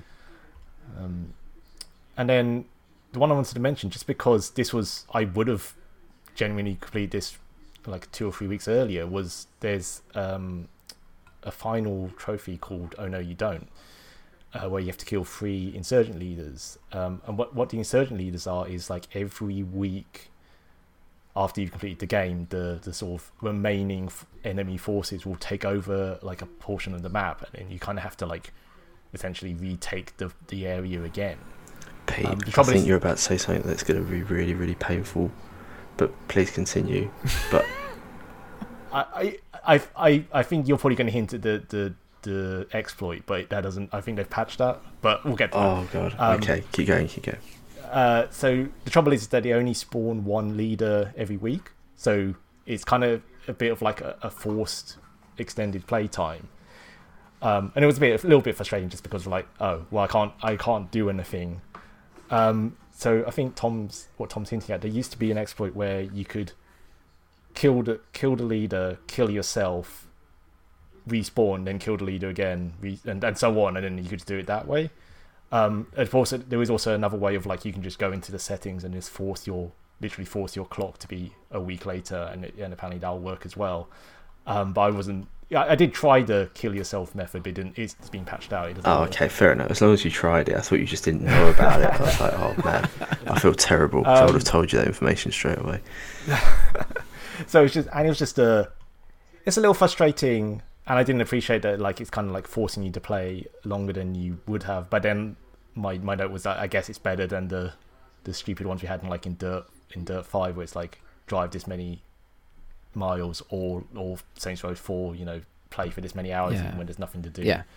i guess it is slightly better than that um overall uh, far cry took me 70 hours which is like quite a while while. But then i just out of curiosity i looked back at my stats like what how long the other far cry's took. Like far cry 4 took me 76 hours and far cry 5 only took me 60 hours relatively. Um so yeah. Where does it rank out of those then? Um, where, where would you put this? it's, it's a hard one because in the past i've criticized ubisoft for changing things that i don't think make the game better. So i remember i've i've played both ghost recon wildlands and ghost recon breakpoint and i didn't like the changes they made to breakpoint although i could appreciate that if they didn't it would just end up being exactly the same game whereas ironically with far cry I, they're kind of getting a bit samey for me now but then if I, I do you mean I, but then I'd be probably be criticizing if they had changed things around. Um, the uh, I'm gonna get I'm gonna butcher his name. Giancarlo Es- Esposito. Yeah. is is great, great actor, great great bad guy. Um, kind kind of underutilized. Um, and the setting is good, but it, it it doesn't help that it's also another tropical island. Like that's a bit unfair, but it's like it, the, being a tropical island then just reminded me of Far Cry Three. In that sense, whereas like one of the things I liked about Far Cry Four was that like it had quite a lot of different, although a bit unrealistic, it had a lot of different biomes. You had like the snowy areas, and you had like the grasslands, and then so on. Yeah. Um, and five, again, I, I I appreciate what they were trying to do. I didn't like five person. I think Yeah, I agree. in terms I of didn't ranking, four five. is still my yeah, four is still my favorite. It'd probably be four, six, three, five. But uh, yeah, I, I don't know about three because I played like a fairly bad port of it as well. Mm. And so, did the story hold up for you then? Uh, although he wasn't used as much as you've liked, did it keep you intrigued, interested?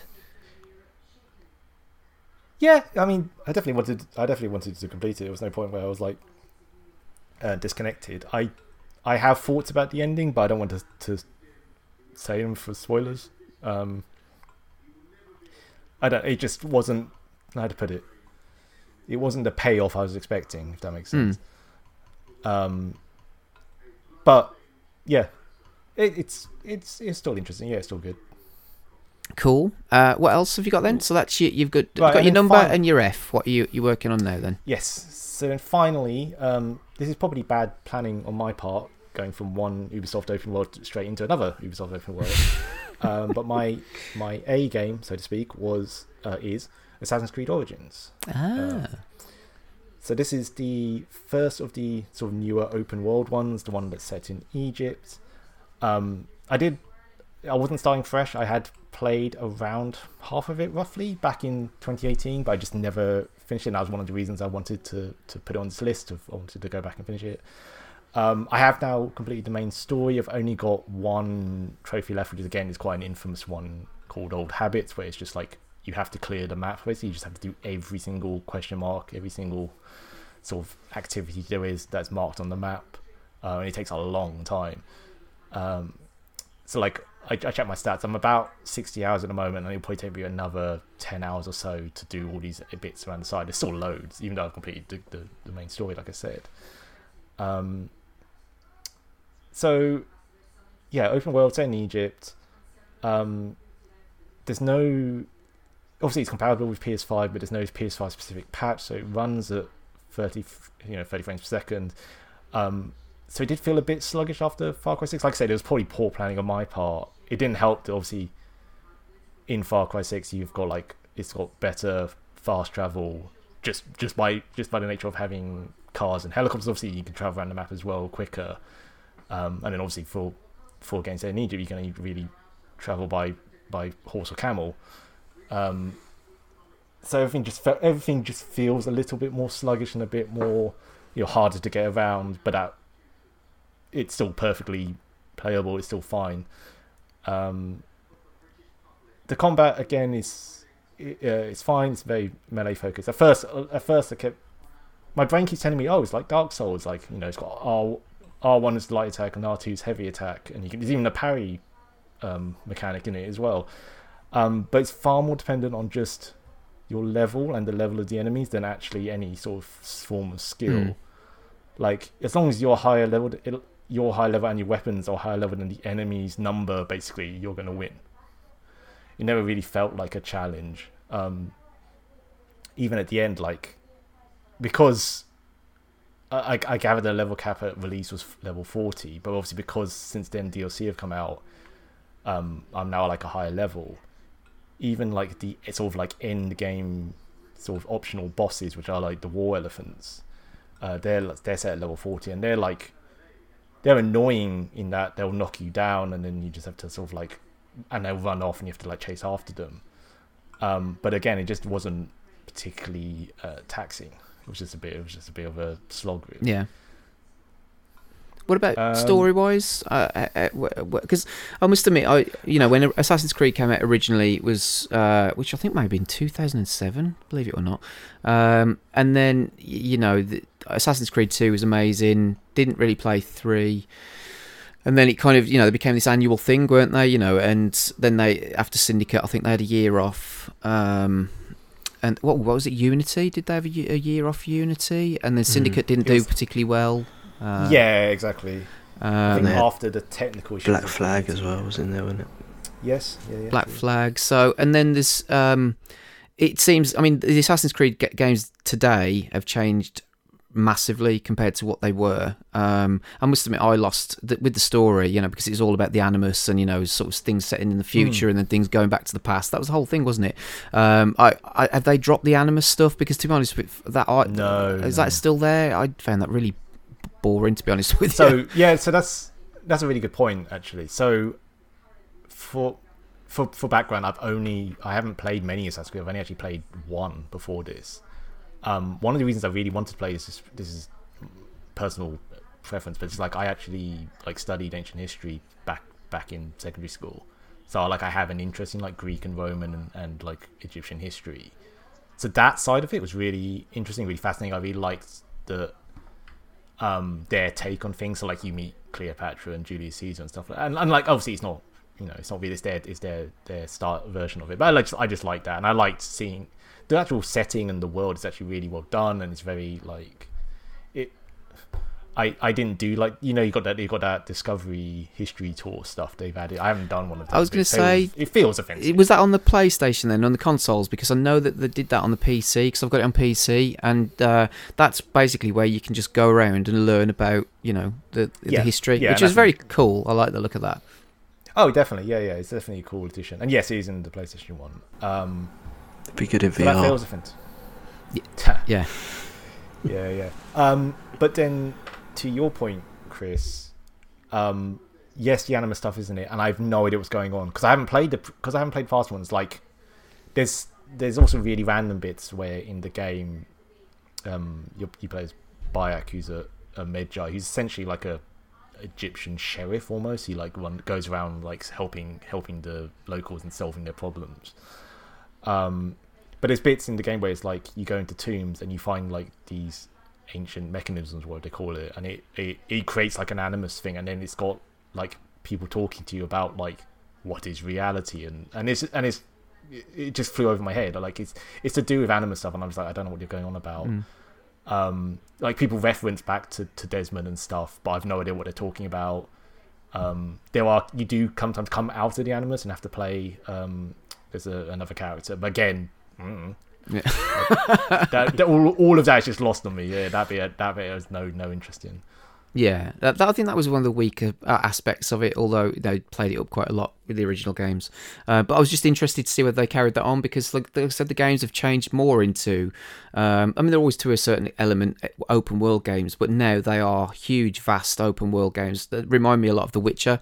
Um, you know, The Witcher Three.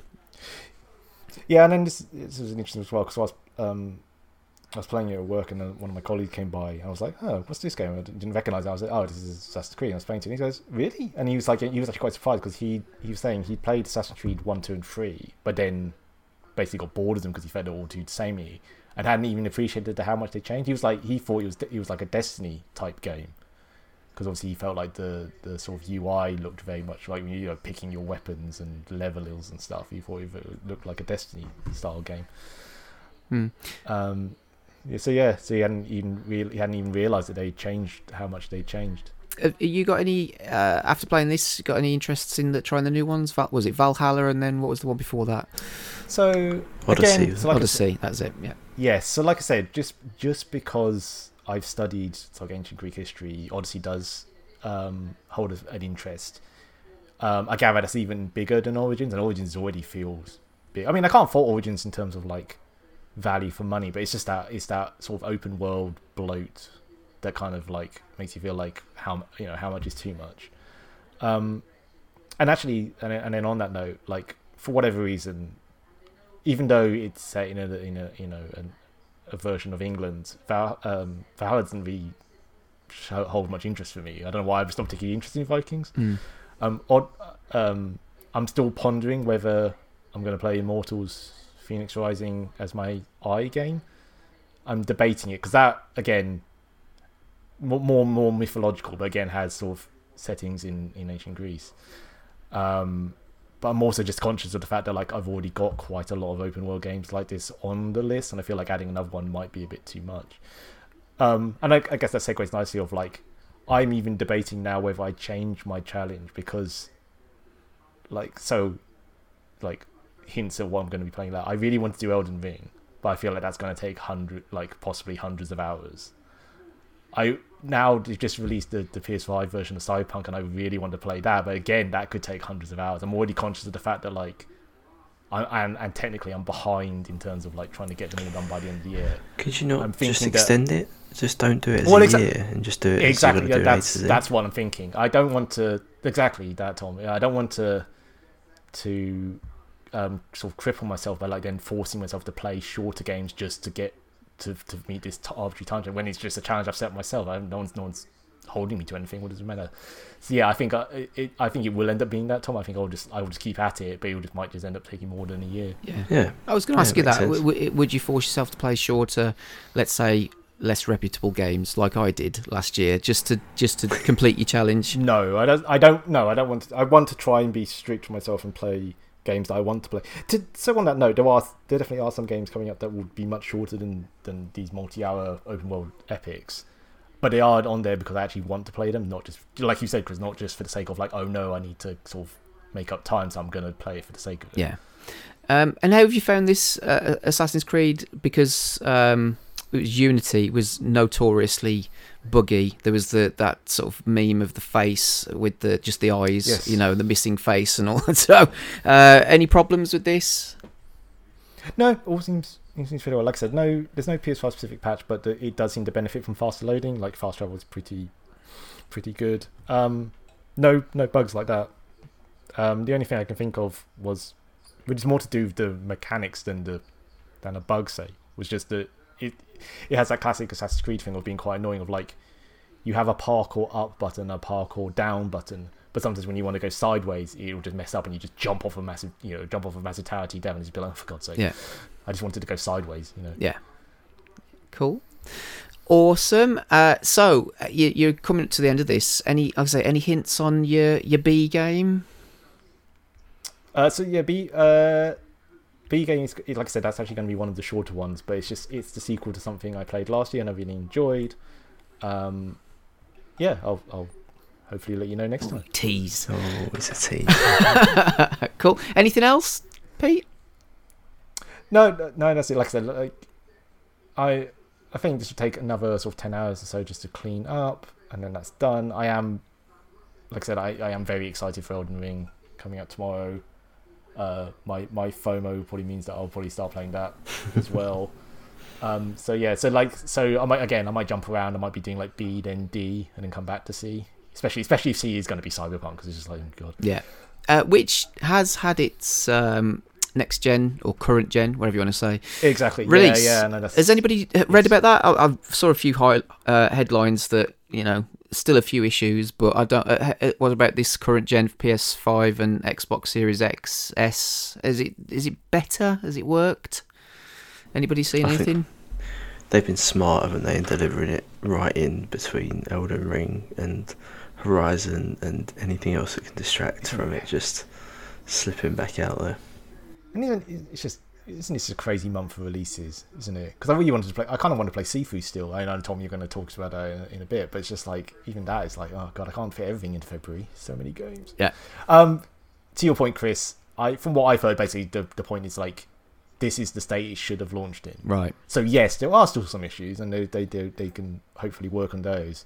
But this is what it should have been at launch, basically. Excellent. Just actually, just before I move on, um, was this a relatively straightforward platinum? Um, Yes, uh, so, yes. Origins. It's uh, it's very like it's very similar to, to other Ubisoft open worlds. It, it's pretty straightforward. There are quite a few miscellaneous ones, but they're fairly easy to do. Um, one one I wanted to call out was um, called Overheating, which I which I am conscious is very similar to Overheated in Far Cry Six, and now it feels like the trophy names are getting getting copied over. Um, but this was this one like it's it's amusing. It's an amusing trophy in that um, you're basically tasked with going to the desert and viewing a hallucination where you see bugs raining down from the sky. Um, the trouble is, there's about I don't know, uh, there's like twenty or so hallucinations. So you just basically just have to wait until that one plays out, right. which is basically a bit random and a bit annoying, and it's just a bit of a, like a little bit of a time waste. I mean, you could get lucky; it could be your first one, and you're fine. But it took me it took me like more time just wandering around the desert, sweating. Cool. Uh, right, I'll go to Tom next. So, uh, what have you been working on? Have you got any platinums this past month or so? I have a platinum uh, Guardians of the Galaxy. Woo! Well done. Got it. It um, popped that platinum a couple of days ago. Violet went down for a nap. I jumped on there and I got the last trophy. And my wife Sarah said to me, "Why are you so happy?" And I said, "Because I finally got a platinum in 2022."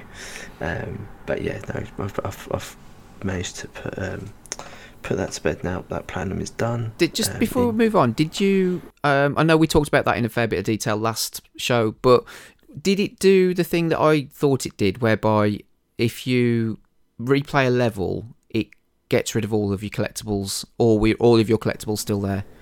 All my collectibles were still there, so I went I went on to New Game Plus, which I don't know if it was an option for you to do. It there was, yeah, yeah. Yeah, so I did New Game Plus. Um, all the collectibles I'd found were already there, and they didn't even show up. If I'd already got them, they didn't show up to pick up again. Okay. Um, and I managed to go through. I think I got to chapter seven, six or seven, when the trophy for all the collectibles popped, and then I just needed the one outfit that I missed, which was in chapter fourteen. I think, or 13 or 14, no, I think it's 14. Um, and I used chapter select and I jumped to that chapter and I got it, and that was it. Oh, Platinum cool. trophy acquired. Good stuff. Good stuff. Um, so yeah, and the other, uh, well, the other two games. I'm now an update on Demon's Souls. So as some of you um, listeners will know or, or may not know, um, I do a series once a week called Soulmates with uh, friends of mine, JT and Will, and we're going for the platinums on this on Souls games that we can play in co-op. And uh, we're currently doing Demon's Souls on the PS5, and we're now one trophy away from the platinum. So, um, although we've ha- hit a major hurdle, Ooh, what is it? Because I know Pete's got the platinum on this, so tell us what is it, it you, was you're so working on? frustrating. I nearly lost my mind, um, and I want to apologise to JT and to Will for for what I have done. But basically, the you have to to acquire certain items. You have to get the world to so it's, it's um fully bright or fully dark, fully light or fully dark, and to get certain items, you have to get it to fully dark. So the last boss area is now fully dark. Um, and it basically what that does is it scales up all of the enemies to be really brutally hard um, and essentially we spent an hour last night on the final boss um, trying to beat him and we got him down to a slither I mean like a finger if you take your hand and look at your fingernails the little finger is how much health the fingernail is how much health he had left and he had this ability to just kill me in one hit and um, we couldn't break it. So we need to basically beat the final boss. That will then reset all the worlds to um, neutral, and then we need to beat the game again. Uh, just quickly speed running through it, which shouldn't take long to get the last. I think we need a couple of spells, um, and uh, and then that'll be it. Then that'll be the platinum. So only one trophy. So hopefully by the next time we record, I'll have Demon's Souls platinum. How did you? Um, How many playthroughs have you done? Yeah, I was just going to ask that. Four. I think we're on. F- uh, I think three, three or four. Um, I managed, So, I yeah. managed- like not to not to rub salt in the wound. I I managed to do it in one and a half. wow. That's uh, you're saying you don't want to rub salt in the wounds, but that's like you've just chucked him in a vat Yes. of salt. it makes me feel. It makes me feel glad they've uh, patched out that insurgency. I'm glad he spent three weeks on five but yeah, no, it's it's been an incredibly emotional roller coaster. How how have you found the game? How do you rate it compared to something like Bloodborne? I think Bl- Bloodborne's still my favourite because I it was a perfect blend of um, speed and basically the gameplay just felt great. I think like in a few of the in the Demon Souls games because of your weight limits and stuff, you can your character can become um, clunky and that kind of stuff. Uh, Sekiro uh, Shadows Die Twice was a little bit too fast. I feel like Bloodborne, uh, which is why I really hope. Well, I hope that it feels like that with Elden Ring, but Bloodborne just had this feel to it. I, don't, I can't describe it unless you played it. Um, it was just a perfectly balanced um, for me the way it played. So Bloodborne's still my my top, and then the demons. This Demon's Souls will probably be um, second now. I think in, in, in the in terms of the ones that I've played. How did you find the platinum, Pete? Because I know you, like you said, you did it relatively quickly, I guess. But uh, how did you find it? Yeah, so I mean, to be fair, I had I've I've planned on Bloodborne, but I haven't planned on any of the other From Soft games. But I had played all, I had at least played all of them. Um, so I wasn't going to like completely like like not knowing what what to do. Um, I found it I found it pretty straightforward. I did like um, I didn't follow a, like a strict guide, but I did like have an idea of like so like Tom mentioned, in order to get some of the rings and the spells, you have to like he said you have to get the the some levels to like wo- world tendency of white or black, um, and to do that you yeah you do that by um, defeating bosses and defeating like certain like invaders and stuff like that, or by essentially dying a lot. Um, so I had like I did have like advanced knowledge of like okay now I need to do this in this particular point to get to get this item otherwise otherwise you you will miss it. Um, so I think that definitely helped. Like, funnily enough, the one the one I struggled with was just killing. Like, you have to kill invaders, and then you have to go in into someone else's game as an invader, and that's the one I struggled with. I'm just awful at PvP. Yeah. Uh, I'm looking forward to it. It's the last game on my list of From Software games, so it'll probably be sometime later on this year when I get round to that. Um, but tell us all about Sifu. I'm really intrigued by this game. Um, we talked Yeah, about it briefly last time we spoke, but it hadn't been released at that point. So I'm, I'm I've read a few reviews uh, saying similarly to the From Software games, it's kind of brutal, but um, it's got an interesting mechanic as well. You start off as a younger fighter, and the more you lose, the older you get, which affects your abilities. Am I right in saying that? Tell us all about Sifu. Um, first of all, it's brilliant. It's the it's the same addiction that I got for Eternal. So it's one of those games where you can jump in, literally do an hour max to do a little bit of progress, and then it's, it's it keeps you coming back for more, and it keeps you the ability to improve. Um, is what keeps you coming back. That feeling of I can definitely do that. I can do that a little bit better the next time round. Or um, and so basically, yeah, like you said, it's it's it's split across five levels, um, and you have to originally you have to to unlock all five levels. You have to go through the level, beat a boss, and then that moves you on to the next one.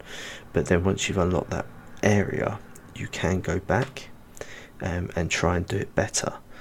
Uh, now, the reason you have to do it better is because, like you said, Chris, you age when you die. So you start at age 20, and you have a death counter that goes up. Every time you die, that tallies onto itself. So, um, I'm trying to uh, describe this in the best way. So, if you're on level 1, age 20, and you die uh, once, then it goes to 21. But you're you've died once, so if you die again, you then add two years to that 21, so you become 23, and then but your death count still stays the same. So You it's sort like doubles, does it? Well, you can drop that that death counter number down if you beat enemies, uh, specific enemies, or if you find a shrine and you have enough points to clear the death counter. So then it resets. So then your age will stay the, the same. So your age would stay at 20, say 28, but your death counter would drop to back down to zero, and then you would die once. Then you become 29. Right. Okay. Mm, Yeah. So you never actually get younger. You just don't age as fast. Yes, Right. perfect way of putting it. Um, but then you can go back, and as you get better at the understanding the game, and you unlock, you unlock moves and abilities to to do with weapons and stuff. Um, then you can go back to the previous levels and try and get better at it, so you don't you clear that level at stay age twenty rather than age twenty three, and so on. Um, but it is bru- it is brutal in the sense of it's a learning curve. It's a huge. The the bosses feel you, you feel like it's difficult to get to a boss, um, and then the, the, main one, which I think you would have seen about everyone on the internet talking about, is uh, Sean, the second boss, who you feel like you can get to that point, and then all of a sudden it's just bam, bam, bam, bam, bam, and I I think I got to I got to the second boss age twenty four and then you die in your seventies. You can't you can't revive after age seventy. And I think I went from twenty four to seventy in about five minutes. it No was just it was un, it was unbelievable. Um, and to to have that sort of like confidence knocked out of you. But I just to just to talk about the comparison with um, you said about demon about like Souls games. I used a technique that I've learned over playing Souls for a long time, um, and that is uh, to stop and uh, assess. So it's not so much about beating the boss; it's about figuring out his pattern of movement and when is the right time to strike. There, there, there will be an opening, um, and once I did that and that clicked with the boss, uh, you can I can now do that boss without dying. Um, so it's it's a really rewarding game. Is what I'm saying. When you when it clicks and when you when you sort of have that light bulb moment of oh, I get it, I understand. Um, it's really really rewarding, and it does a really good job as well of opening shortcuts. So each level you go up to doors and things and they'll be locked and you'll you'll get keys but also it crosses over so when you go to world th- uh, to level 3 you'll find an item that when you go back to level 1 will unlock something in level 1 so it's it's, it's good it's like a good progression system across the board um, yeah really really enjoying it uh, and it is difficult and I know that they're going to put a patch in to make it a bit easier um, but I would definitely say give it a go because it's really when when when it clicks, it is really really fun. So what happens when you do get older? Do you get slower? Do, what, Yeah, what's so the you- what's the effect on your character? So as when you get older, your health goes down, but your damage goes up. Okay. So you um, you inflict more damage, but you're you can take less, and it has a really cool mechanic of like um, a stagger bar. So if you've played Sekiro uh, at all, it's got like a bar, and you have it, and the enemies have it. So it's not just about beating them up; it's about breaking them. So if you can, um, if you block, or there's a block and a avoid, it's like a parry and an avoid system mechanic in it.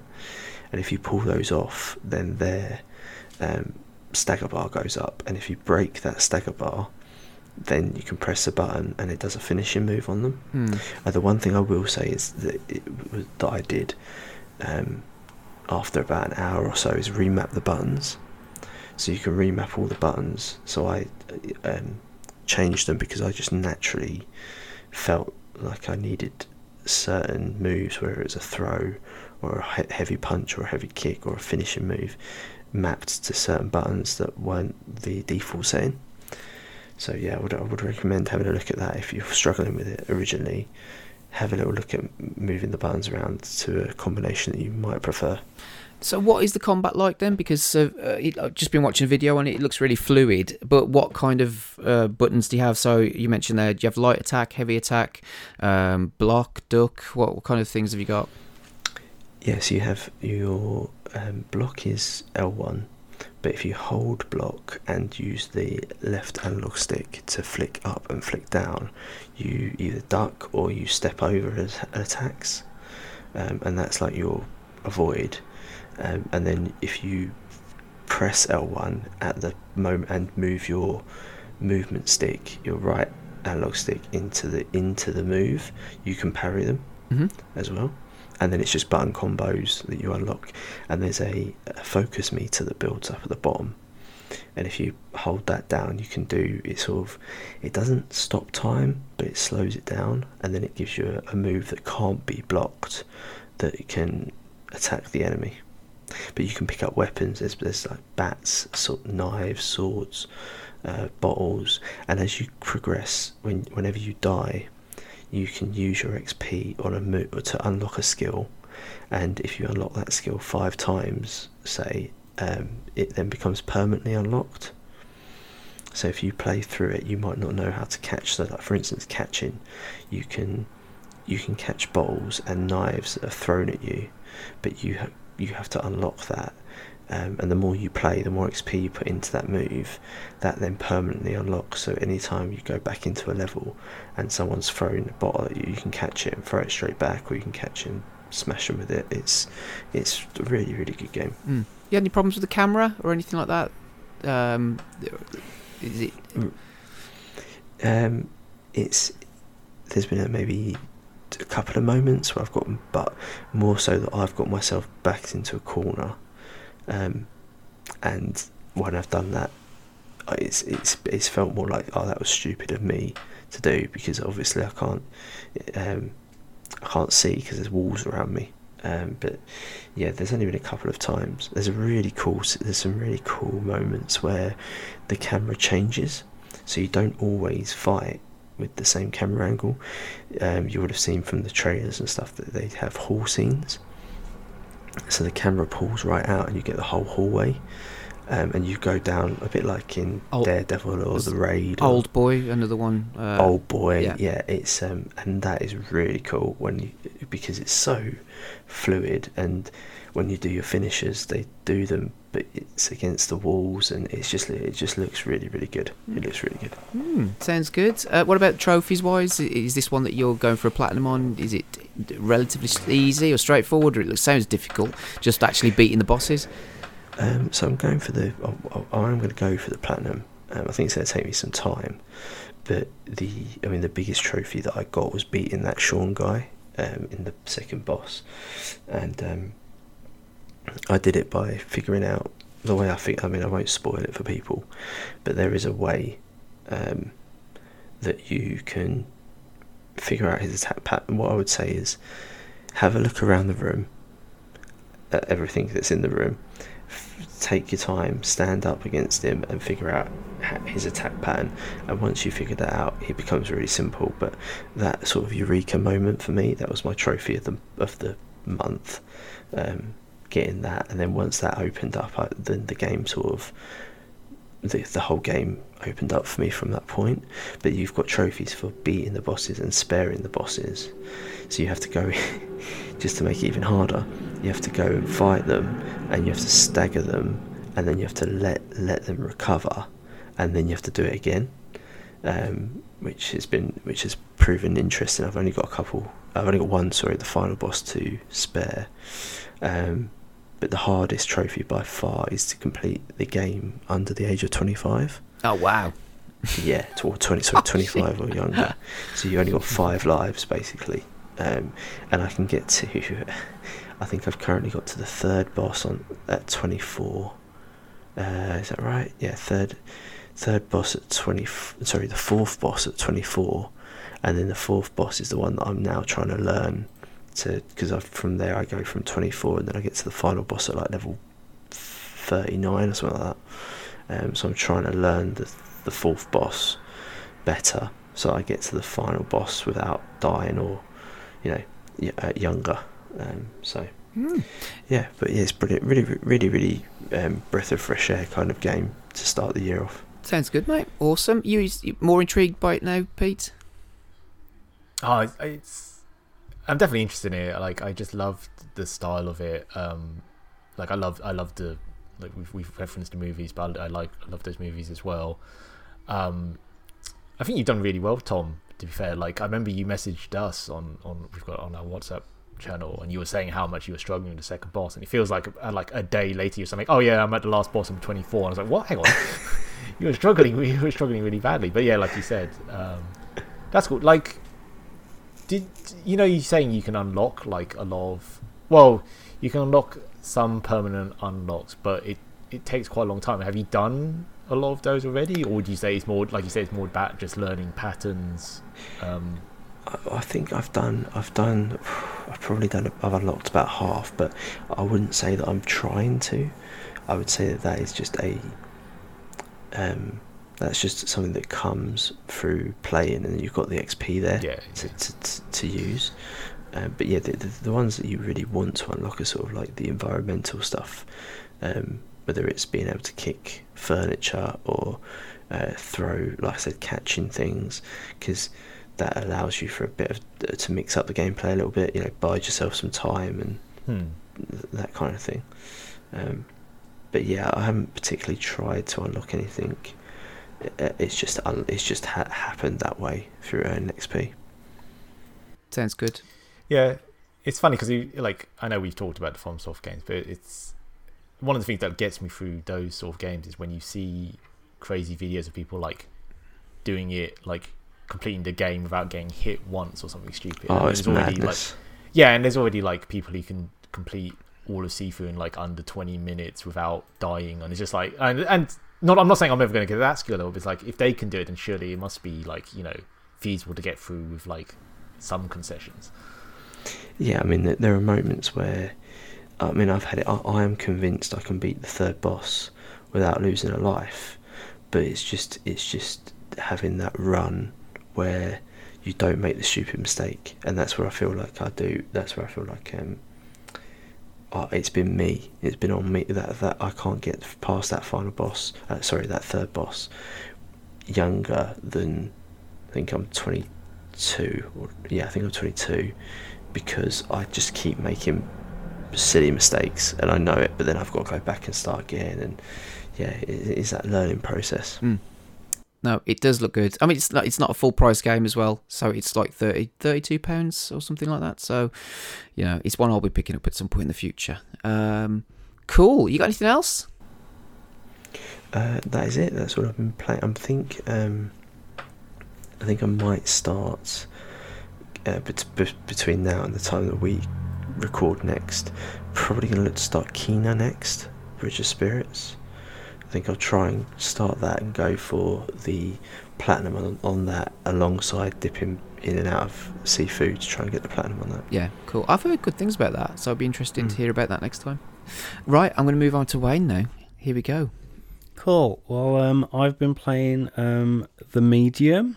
Um, the reason I was playing this is this came out on Game Pass just over 12 months ago, and I had put a couple of hours into it, but I think something else came out and got my attention, and I never went back to it. And they announced um, this month it was leaving. These 12 months was up, so it was leaving Game Pass. Um, so I, I started to go back to it. Um, it was um, it, it's an old school survival horror game where you move through three dimensional um, levels um, with a fixed camera. Um, but the um, calling of this game was that it was um, it was able to load because of the new SSDs. Um, it was able to load two worlds in a camera at once. so simultaneously. simultaneously. So you'd got um, you in the real world at the top of the screen, just like a split screen view, and you in this uh, nightmare world in at the bottom of the screen. Um, weirdly, that didn't last very long. You were quite quickly going. Uh, that happened a handful of times, and then after that, you kind of went straight to the nightmare world. After that, um, it was kind of easy to start picking up the achievements, uh, the trophies for you guys because it is out on uh, on PlayStation.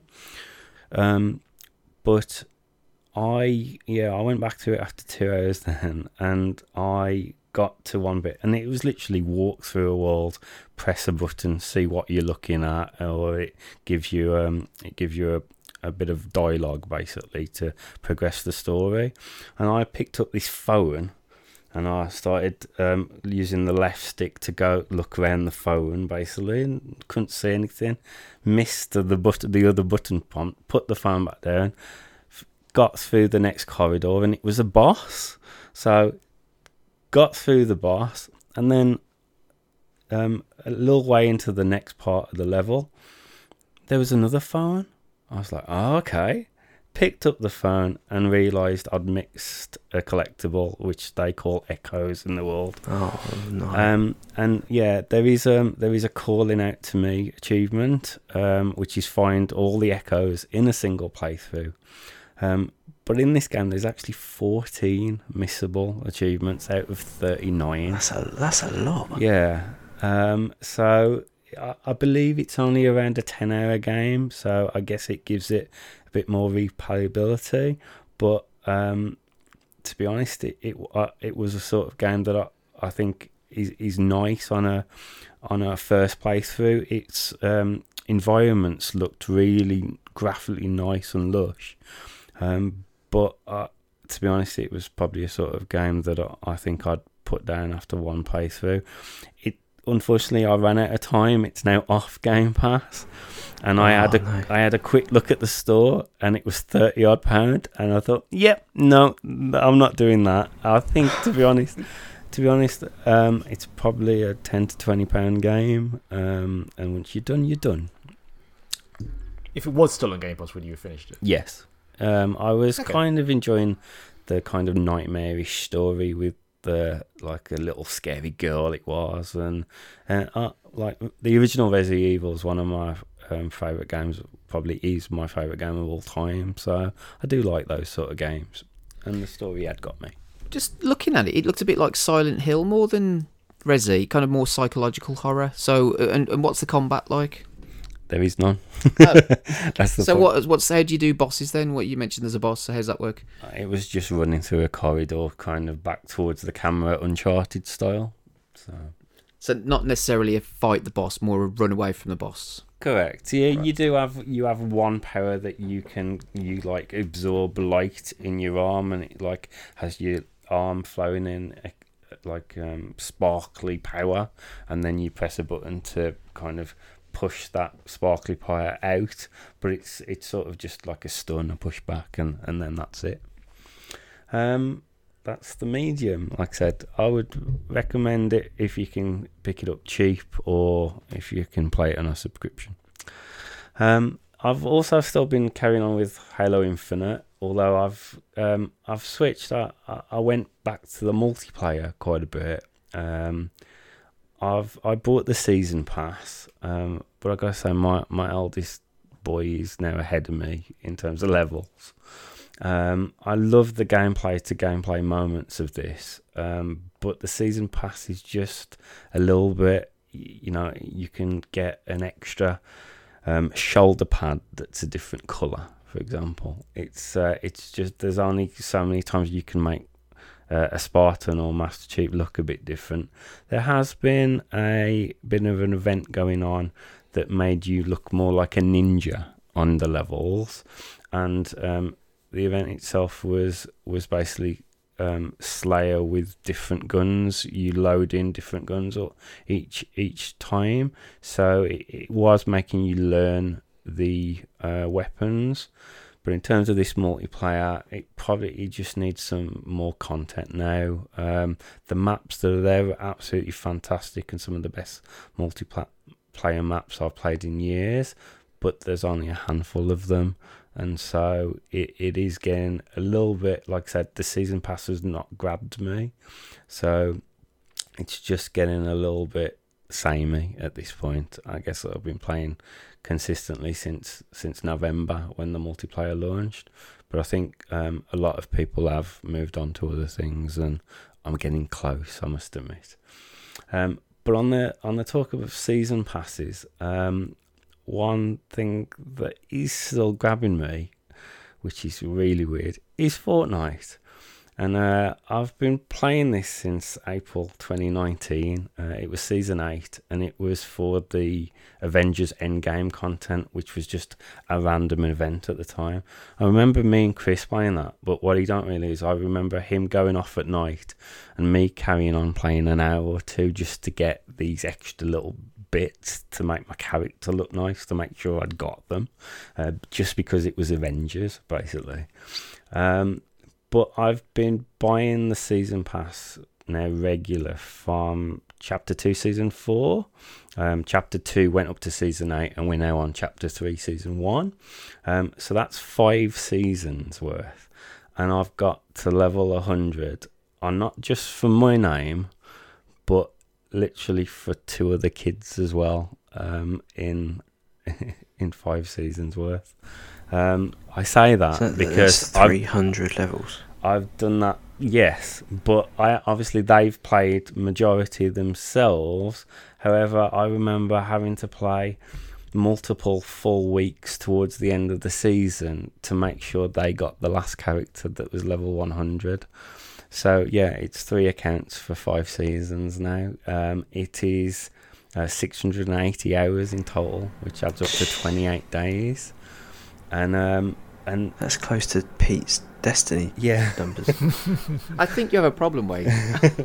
but it is the characters, and you know, because they're known characters, as opposed to Master Chief, um, cu- you know, bits of armor or whatever. These are known characters. Like this one, Spider Man. We had to make sure we was level one hundred, um, and we've done it with within. Uh, three weeks still to go in the season. To be honest, this one is probably our best ever result of doing it early, and I, I haven't really had to play as my kids on this season so much.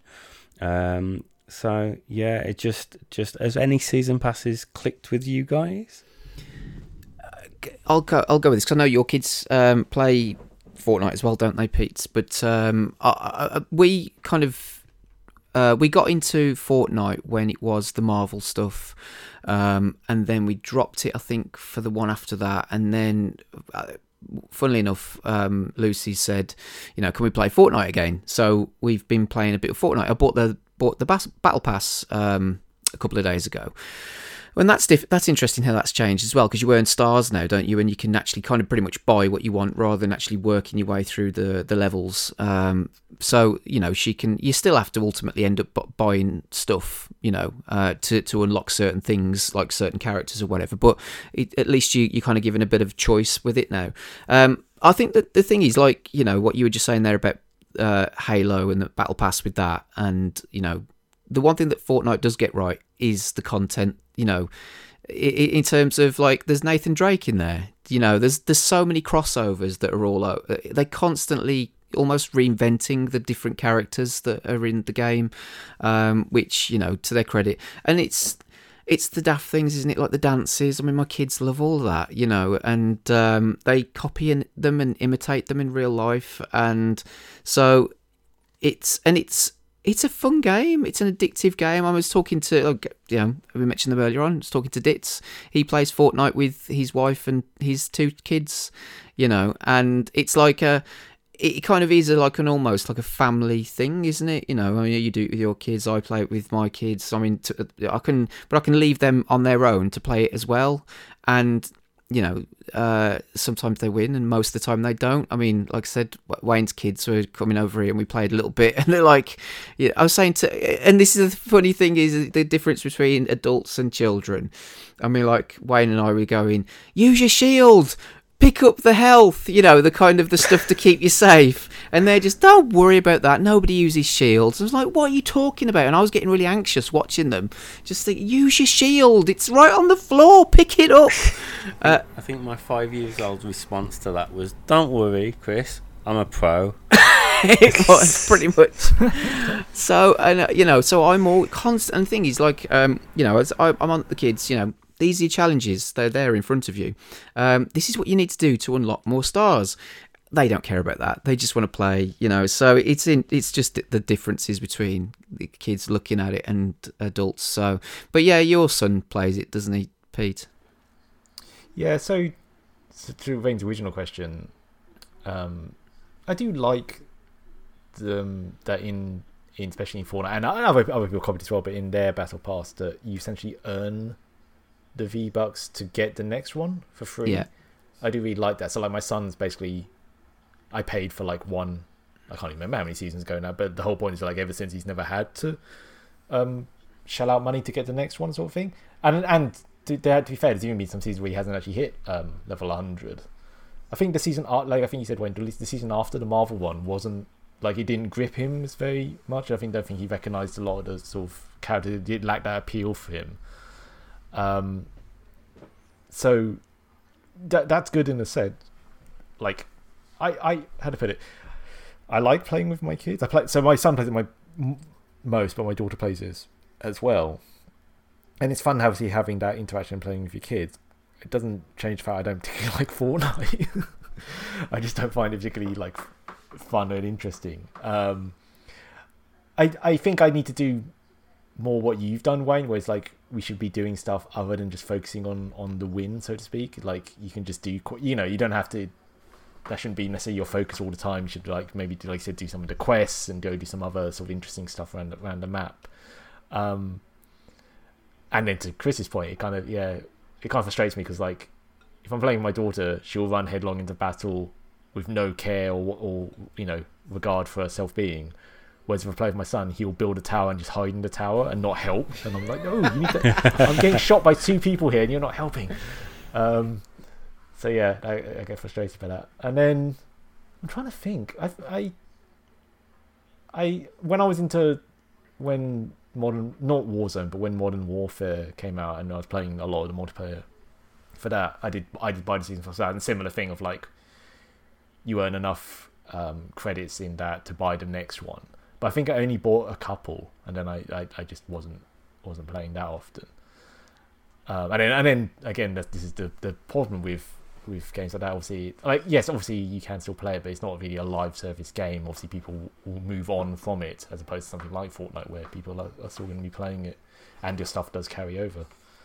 Yeah, it's weird. Um, in the Call of Duty stuff, the only time I've been bothered about it was when they did the Ram, you know, extra characters to buy of Rambo and the Die Hard, and, and they did Scream Ghostface last. Really random, I know, but Yeah, they got the Attack on Titan stuff. Is the latest one, isn't it? yeah. Yeah. yeah. It is weird though how you have the different game. Because I was going to say to Wayne, like, is it if you is it, you you say like you had to get it because it was Spider Man and stuff. If it was Spider Man in Halo, would would you have?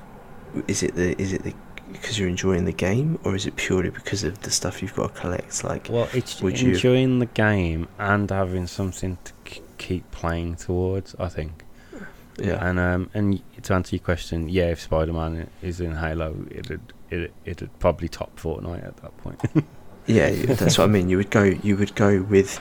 It's interesting. You would go with Halo for the gameplay, but you won't. You'll go with Fortnite over the gameplay to get the shiny thing. Yeah, but Do you know I, what I I do Like- enjoy the game. Uh, to be fair, I, it's really random because I don't normally like open world stuff, do I?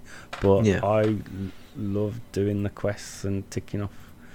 You know, seeing that tick and, and, and getting that XP. Yeah. You got anything else, Wayne? No, that's it for me. Cool. I will fly through mine then. So my I got a platinum um, in my first in my From Software challenge. So I managed to get Dark Souls uh, remastered, which uh, I really enjoyed going through. Uh, like I said, I followed that guide, um, Square One Gaming on YouTube. If people want to look for it, it's it's a you know a walkthrough. Essentially, you can follow it um, move for move, and it, it, I, I think I said this last time. I would have never got the platinum just by figuring it out on my own in terms of the weapon upgrades and all of the other bits and pieces. Uh, it's you know, and and knowing what equipment you need to be able to upgrade all of your weapons. Uh, it, it was just invaluable, really, just following that guy. And I'm doing the same with Dark Souls 2. But uh, it, the other thing as well, like I said, I've, pl- I've played and completed Dark Souls. So actually following this guide, I didn't feel like I cheated myself. We had a discussion last time about, you know, following guides with uh, to get platinums or whatever. But because I've completed it already, actually following this guide just gave me a different insight into actually doing it. So there's like three or two, well, you play through the game three times, you complete it three t- times essentially to get the platinum. Um, so the first one is your full th- playthrough. The second one is, you know, you, you don't have to. A lot of it is actually avoiding fights as well, you know, and, and that's the other thing. What I did with with Dark Souls is like almost felt like you, you know, if you come up against an enemy, you're obliged to get into a fight with it, uh, which isn't necessarily always the case, you know. And there's no shame in running away uh, and not even engaging with some of the lesser enemies because you know what's the point. But um, that so it's I, think you do need to follow a guide personally. I mean, obviously, there's people that have done it without guides, but um, looking at all of the, the trophies in terms of you know the the most the, the, the most rare one obviously is getting the, the platinum on it but then it's acquiring all of the rare weapons. Um, and i know that you've played through um, well you both played through dark souls haven't you? But pete i know you played through it um, a few years ago. Um, were, were there any things that were you are you tempted to go back uh, to Dark Souls or have you moved on from it? I think no, no. I, I am tempted at some point. I think I think again naturally just hearing hearing your success on it, you know reignites that passion for it. And I do love I love Dark Souls as well. Um, and and to your point, at the time I didn't consider it platinum just because. Uh, like how many how many playthroughs did it take you roughly? Uh, so it, like I said, it was three. It's it's so it's um two. It's uh, two new game pluses. So you complete the game and then you do another new game plus. Then you do another one after that um, because Yeah. you have to get two different endings. And I mean, you can. You could imagine, you, you know, you can do the scum save, whatever thing, but uh, but also playing through it again to then it, you're just fighting certain bosses to get the weapons and the uh, things to upgrade your weapons, if if you know what I mean. So yeah. um, it wasn't too bad, really. I mean, I'm probably thinking maybe about 30 to 35 hours, and that includes some of the DLC as well. Um, maybe a bit more than that actually. But uh, yeah, it's it wasn't too bad because I followed this guide, so there was no wasted movements almost it was like Mm. literally you know just knowing exactly where to go and what to do um so uh, you know if i if i'd have had to try and figure it out for myself you're probably looking at an 80 to 90 hour you yeah, know. yeah. um And I think, yeah, I think at the time that's what put me off, knowing that you couldn't really do it in one playthrough. It would take multiple and then like like you explained, on on subsequent playthroughs, you can definitely do it a lot quicker because you you know what bits you have to focus on. You don't have to do everything again. But obviously, I didn't. I don't think I appreciated that at the time. And I was thinking, oh no, I don't want to do this. You know, I enjoyed the game, but I don't want to do it all again yeah and then and then uh, or and then maybe have a situation where Tom was like, oh, you missed one ring because you didn't do one thing in particular. Now you've got to do it all again. I, I rarely do that with games, to be fair, because of time and moving on to something new. So I rarely do new game pluses. It's uh, it's very it's Exactly, very yeah. it is very rare for me. But with this, like I said, with it being uh, you know following a guide, so you kn- you know what you're doing. Um, it didn't feel like a chore particularly. Um, but and then the thing is as well, he's like following this guide. You know, he's going around killing some of the NPCs. So I never did that. you know, it's like why why would you kill uh, you know the the characters that are supposedly there to help you? Do you know what I mean? So it was just it was fun to do it from that point of view. So moving on to Dark Souls 2, I did say to myself actually I'd probably take a little break from uh, a Souls game, but then actually because I enjoyed Dark Souls so much, I just thought I'd jump straight into Dark Souls 2. Now again, I've played Dark Souls 2 and um it- at the time I remember playing it and thinking there's something off about this game. It doesn't it's it's a Souls game. It looks it's uh, you know, it's got all of the Souls uh, uh, things that you would associate with Souls games, um, but it just felt a little bit off. And this was the one that where um, Miyazaki wasn't involved uh, because he was making Bloodborne. And I think you know, we had this conversation, Pete, didn't we? That you know it generally feels like um, a lot of people regard this as a, still a good game, but not necessarily in terms of the quality of what the you would expect from a From Software type of game like this. Um, and yeah, that still rings true. If I'm honest, I'm still u- I'm, I'm using still using the same guide. Um, you know, so it's and I think the thing the the, diff- the main difference for me with Dark Souls one and two was the sense of exploration with the with Dark Souls. You know, was just amazing. Really, when you were in, uh, you started off at Firelink Shrine, and then you started to explore the world and how it all linked together and how it worked. And it was just you know how it, all roads led back to Firelink Shrine, Shrine, and it was just incredible exploring that level of depth um, and intricate level design and then you unlocked the fast travel, and that's when Dark Souls was still a great game, but once you unlocked the the, the, the fast travel, it almost kind of it lost that element of, of exploration. So with Dark Souls 2, you you still have the same bonfires and you can look around different parts of the world and you have like your main hub which is Majula now, which you know is quite a nice place to, stay and you you know that's where you level up and everything.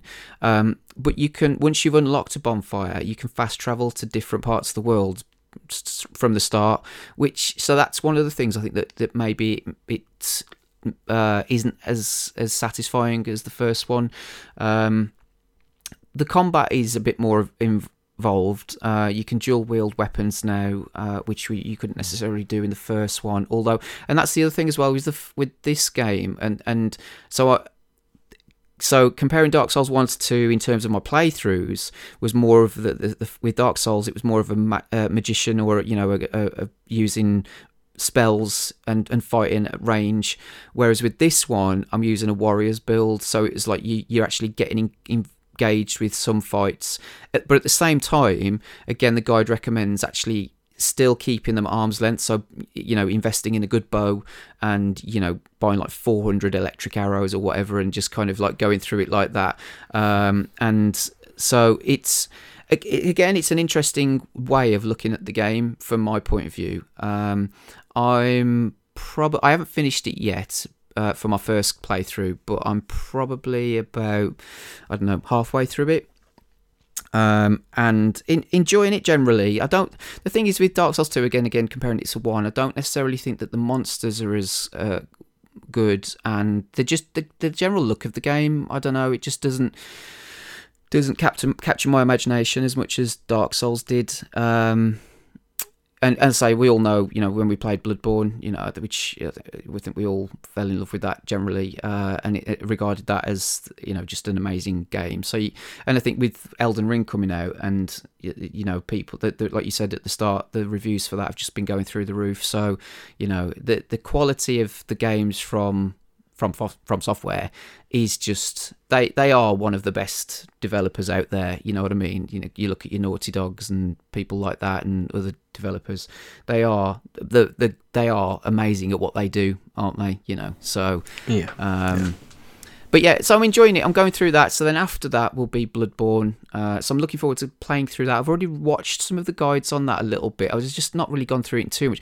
But again, it's interesting looking at how this other this guy plays through the games. Again, it's more about avoiding fights um, and running past some of the random enemies, and but actually looking at the boss fights in different ways as to how you do them.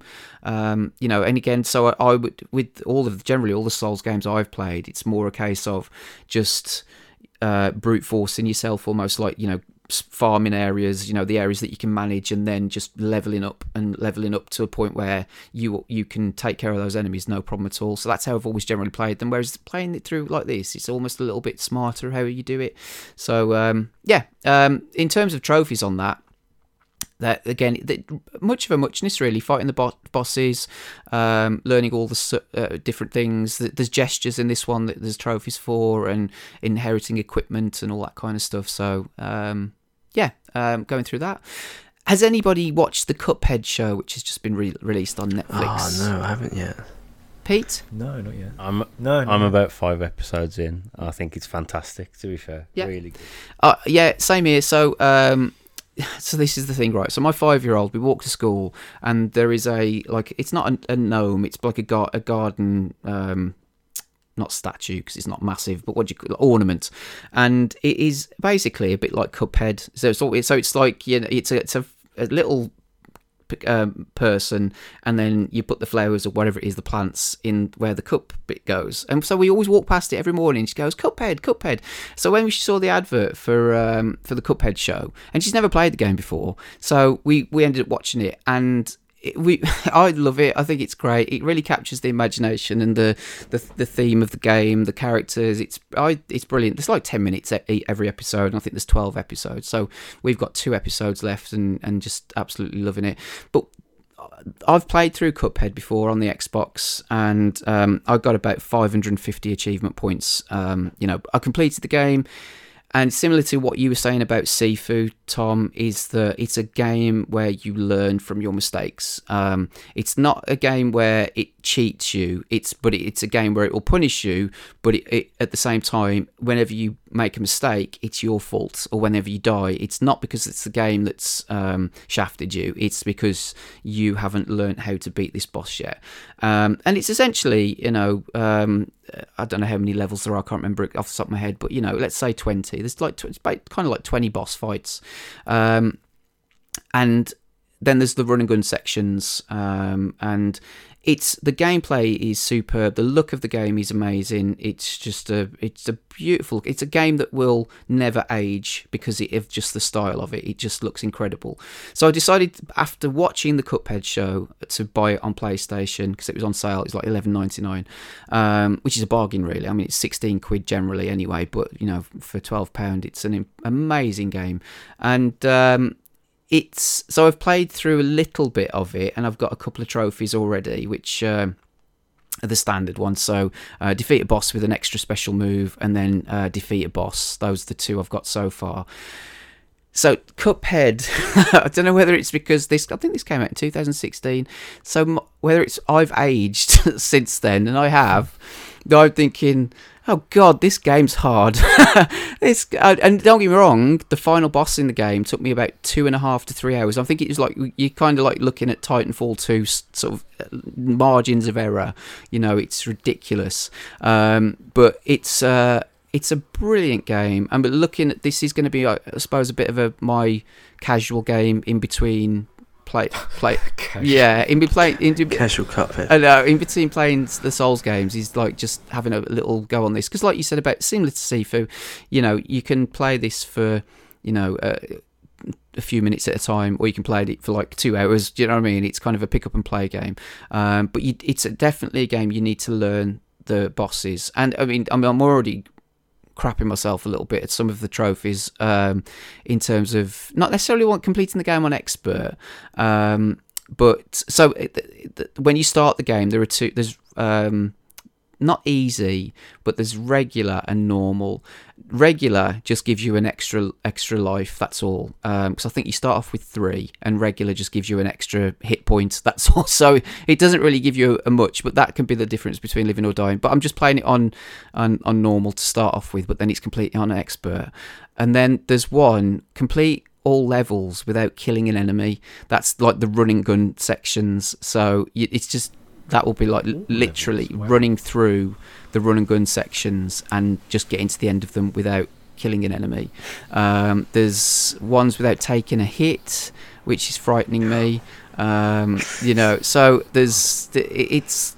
I'm looking forward to doing it, but at the same time, I'm thinking, oh, this is going to take a little while. But that'll be my little casual game I'll play um, when I'm probably ripping my hair out and then another, just one last thing I want to mention is um, I haven't played it for ages, but um, we picked up Rocket League the other day, and just what a brilliant game that is. Uh, I just l- love playing that. It's so easy to get into, and just you can. I remember I went through a phase of playing Rocket League. Um, I'd just disappear. I'd say to my wife, "Oh, I'm just going in my room to do something," and I'd come out like two hours later, and I was like, "What are you doing?" I've been playing Rocket League. just you know, because it. But then it's because uh, I'd say to her, "I'll I'll only be a few minutes," you know, because um, you can play a game of Rocket League in five minutes, can't you? Really?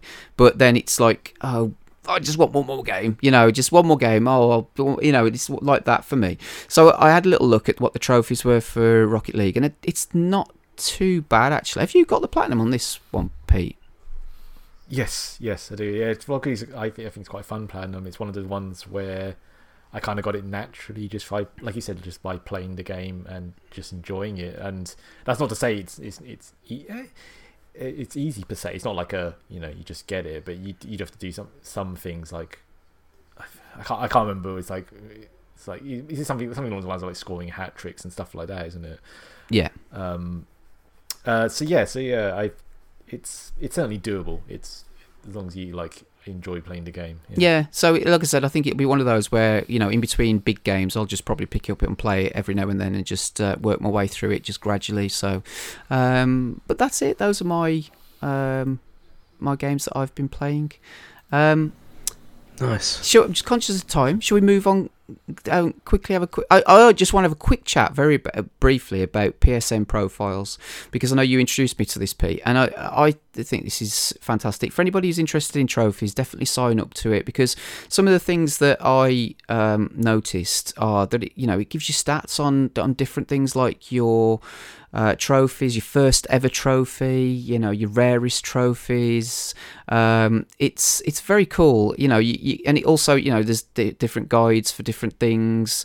Um, you know, for, for example, my first trophy was 13 years ago, uh, and that was in Infamous, and that was uh, one where you, you feed the, the you know the homeless and you you turn into a good guy or whatever, and then it tells you 500th trophy and so on and so forth. Your first platinum, which was The Walking Dead, uh, you know, so it's it's a very cool um, way of cataloging all of your trophies. Apparently, my rarest trophy that I've got, which not many people have got, is from Blood and Truth, which is the platinum. Um, which is the VR game. So uh, there you go. But uh, yeah, you, I mean, you say you introduced me to this, didn't you, Pete? Yeah, it's, it's definitely my, my go to website for both both for for uh, keeping a track on my trophies and also actually for guides in general. So all the guides are sort of like user submitted. They have like forums um, and stuff like that. Um, and then you know, they might if you play uh, like an obscure game, they might not have a guide, but generally most games are covered there, and I find them quite useful.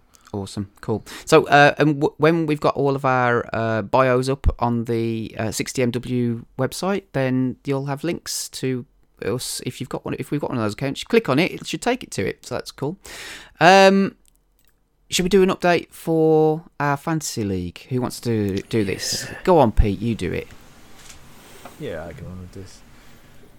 Cool. So, bearing in mind that we've got a couple of games that just come out, like I said, and we're waiting for for the scores to filter through. So Wayne's waiting for a score for, like we said, Destiny Two and the Witch Queen.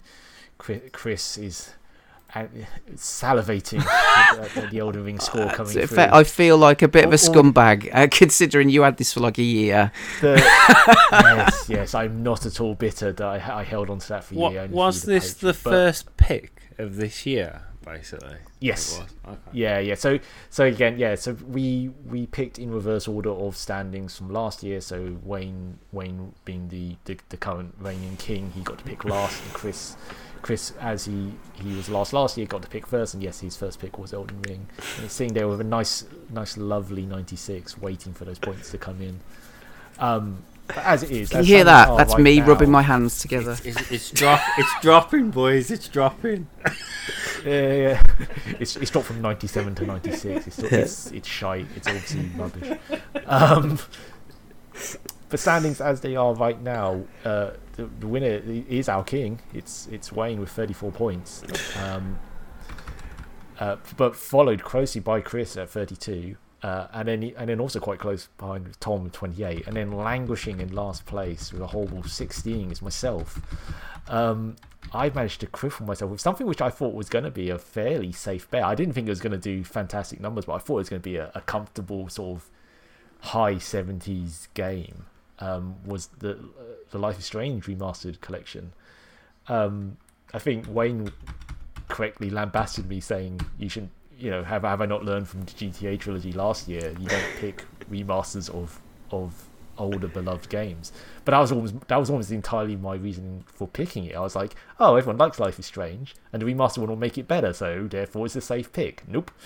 Apparently it's quite. I I haven't played it, but apparently it's quite buggy. People have issues with the the the so-called remastered um, graphics, which some people argue is actually makes it look worse.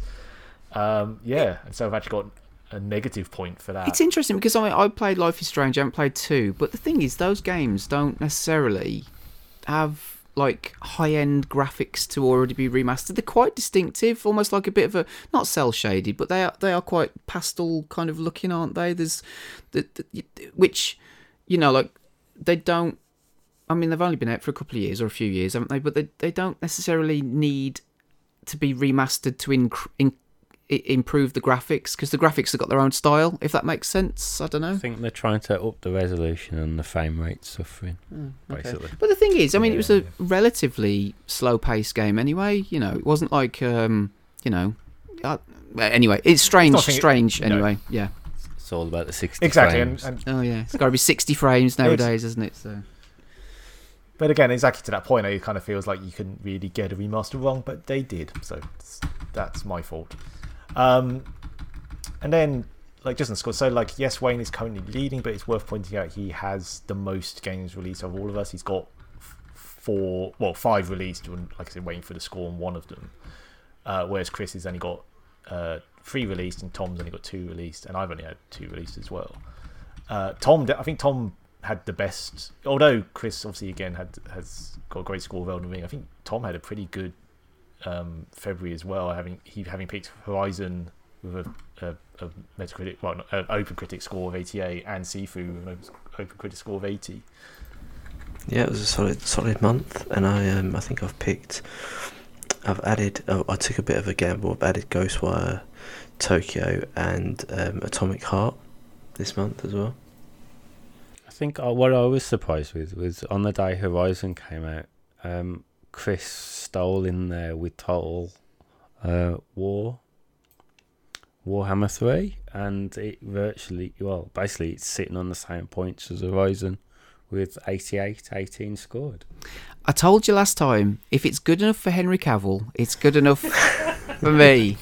Because, uh, and that's the only reason I picked this game, because I've no real interest in any in this series whatsoever. But I saw something or read something that Henry Cavill was saying this is his game of the year. This is the game he was looking forward to out of everything. Yeah, because Henry Cavill actually went into Games Workshop in Nottingham the other week and just literally walked in there off spec. Apparently. It's Yeah. his thing. So there you go. Superman's a bit of a geek, um, and uh, Yeah, he had a, he had a tour of the Warhammer like official like head office, didn't he, or something the other day as well. yeah, he builds his own PCs as well. Apparently, you see there's videos of him doing that. And uh, Dave's actually met Henry Cavill when he made a Hellraiser film many years ago. There is a story on the website about that. So uh, this was before he was a big star. So uh, apparently Dave beat him at pool. So he's not very good at pool, but there you go. He, he likes his Warhammer. Um, so yeah, I, I'm looking forward to the points coming through. At the uh, they haven't come through yet for Elden Ring, but they they will do soon. And um, yeah, so uh, but looking ahead, so we've got Gran Turis- Turismo Seven, which you've got Pete, and Triangle Strategy. I know nothing about Triangle Strategy. What what's that about? So it's it's it's it's funny that we were talking about the Nintendo Direct earlier. Like, um, Is definitely one that uh, I'm interested in. It wasn't announced at that direct. I think it, I think it was just a sort of confirm, final sort of release trailer. Um, there was a second demo, Pete. There was a second demo. right. of it. Okay. Cool. And then it's very reminiscent of Final Fantasy Tactics. If anyone's ever played that, it's like a isometric tactics game where all, all, all the some of the Fire Emblem games as well, where you're moving characters around a grid, but it's it's um, got very nice like like I think the, like HD pixel style art style. I don't know, I don't know how else to call it. Um, yeah, it just looks really nice, and I just like the look of it, and I I, I think people still like hold like people who like those sort of tactic style of um RPG still kind of hold Final Fantasy Tactics as like the benchmark. And I just feel like this could actually be be hopefully be one to to, be, to better it. Cool. Uh, I've taken a uh, punt on the Assassin's Creed Valhalla DLC, Dawn of Ragnarok. Um, I I hope I'm hoping it'll be solid, solid points. You know, maybe sevens or eights. We'll see.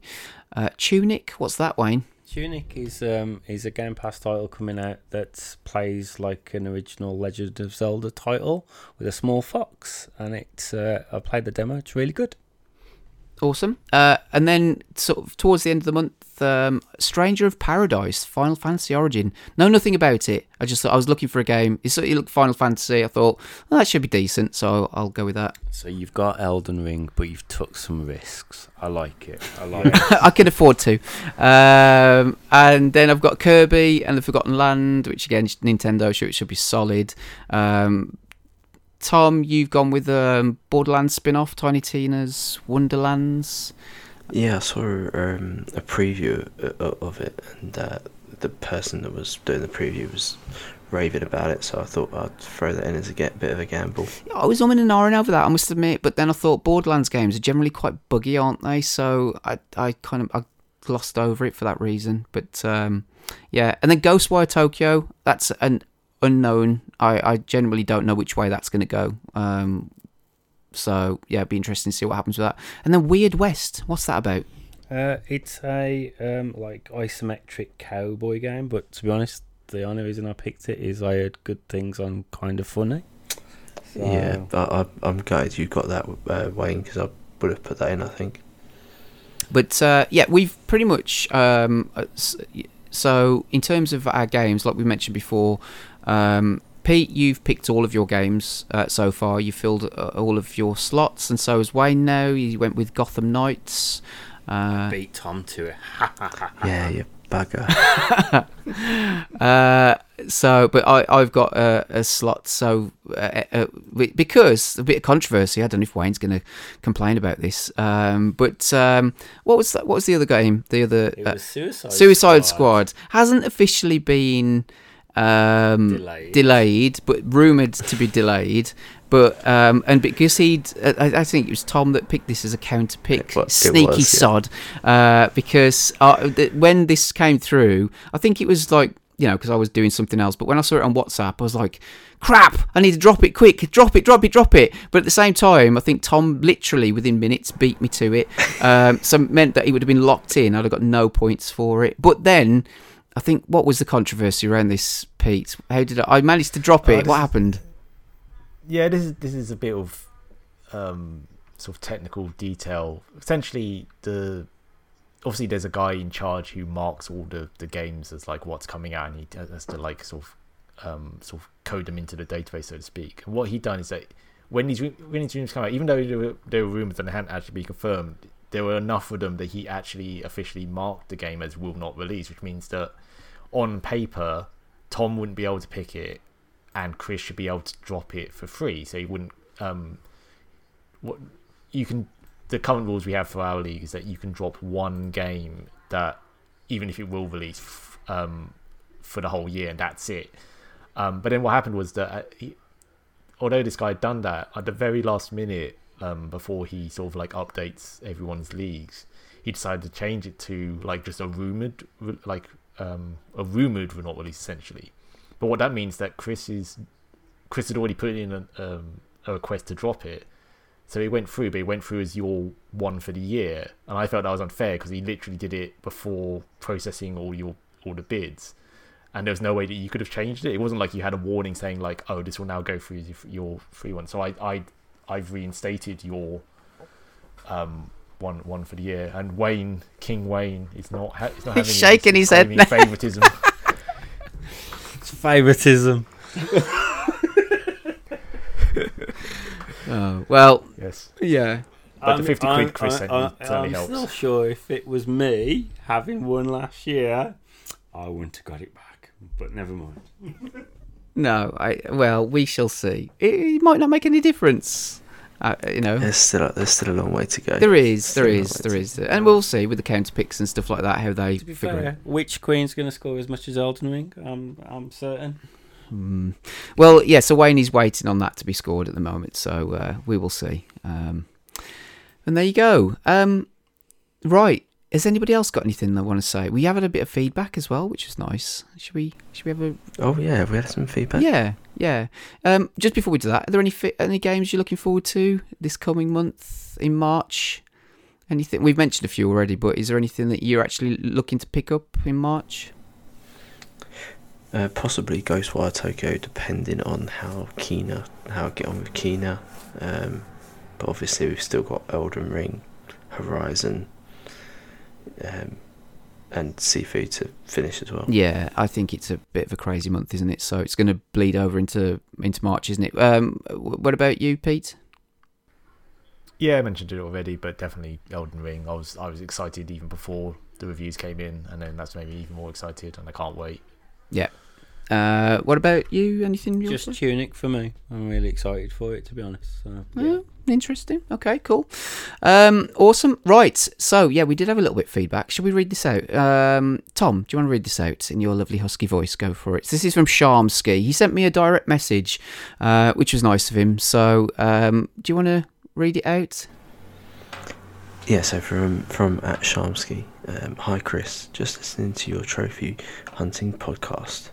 I too have become a trophy, and then he puts a word that we're not going to say on here, so we're going to say uh, sex worker, which is an afterlife reference. Um, I've become a trophy sex worker in the last two years, especially. To prove this, I have the Hannah Montana Plat and Mayo 1 and 2. My PSN is Shamsky. If you want any help anytime, 91 plats at the moment, uh, but have my eyes firmly set on the 100. Excellent. So that's good. So that's some nice feedback. Somebody who's interested in the same things that we are. So uh, Yeah. good stuff. Yeah, good work, good work, and let us know when you get to the hundred as well. Yeah, definitely, definitely let us know. Yes. Uh, although shame, shame on the Hannah Montana. Um, but there you go. At least you haven't got Mr. Masagi on your list. That's pretty bad. Um, Hey, my my name is Mayo 3 comes out soon. so- is it? Is it really? Yeah. Oh yeah. my god! Uh, why we are they making? We know what Pete's M is going to be.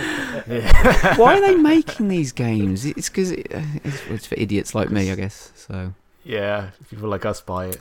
Um, and then we did have some feedback because we asked on Twitter if anybody had got any other uh, any um, stories or, or th- comments about what they've been playing. And Dave, uh, he sent us a message saying he completed Last Stop on Xbox, a pleasant narrative-driven experience that was good for dipping in and out of. Had a few achievements left when I finished the story, so I used Chapter Select to make some different decisions and 100% it.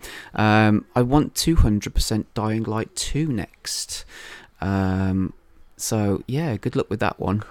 but but will it take him 500 hours? Well, yeah, good point actually. Um, so yeah, um, I think that's it, isn't it? Is there anything else? Uh, no, I think that think that's it. Just thank you, massive thank you to everyone that listened to episode one and to this episode. Um, and yeah, thanks again to you guys. It's been it's been another awesome awesome evening. Yeah, I know. I said the, I think the first episode. I didn't say it this time round, but we I did say we'll try and keep it to two hours, but we failed again. but that's just because, well, you know, been enjoying chatting, so I'm, I'm not going to cut people off and, and whatever. And I think, well, you know, uh, you don't have to listen to the whole thing in two hours if you've got other things to do. Then just listen to it as and when you can. And um, so, It's fine. Just just set your podcast playback to 1.2 speed. We'll just rattle through. Yeah, definitely. Um, but no, if you go to 60mw.co.uk, uh, Dave has been tinkering with the website, and now there is a drop down box and it just says video games. Um, and if you click on that, then you will find all of the video game podcasts, uh, including the Trophy Achievers shows, uh, with all the show notes and all of the links to everybody's Twitter. Uh, and also in the future our PSN, all the stuff for Tom for his streaming stuff. If you click on those links, it'll take you to it. All the games we've been chatting about, the Fantasy Critics League, that's all on there. So make sure you um, go to the website. And also, if you go to at 60MW podcast on Twitter, then that will take you to, that'll keep you updated with everything that's going on um, with the website and everything else. Um, I'm at Dastardly Jabby on Twitter. Um, Pete, where are you? Uh, I'm at Tatsun at it's the T-A-T underscore S-U-N underscore. Uh, Tom? I am at Tom Marrett. That's M T O M M A R E T T. Wayne? And I'm at Jet Set Diddy. Cool. Well, there you go. Um, like I said, we will see you next month, and um, we'll um, we'll do it all over again. It's been really fun, guys. So thank you very much. It's good chatting to you. And, and like I said last time, you kind of forget that you're recording a podcast. Really, even though I'm talking to a microphone, I'm just talking to you guys about games and stuff like that. So yeah, and thanks to everybody that listens and contributes to the show and shares it with people. So I think we had quite a few retweets when the show came, the the latest show came out on Twitter. So um, that's nice. So thanks to everybody who does that. Um, and I'll speak to you guys. Well, I'll speak to you guys tomorrow probably, but I'll speak to you probably next month. See you later. Cheers, guys. Bye bye. everybody. Bye. Bye. Bye. Bye.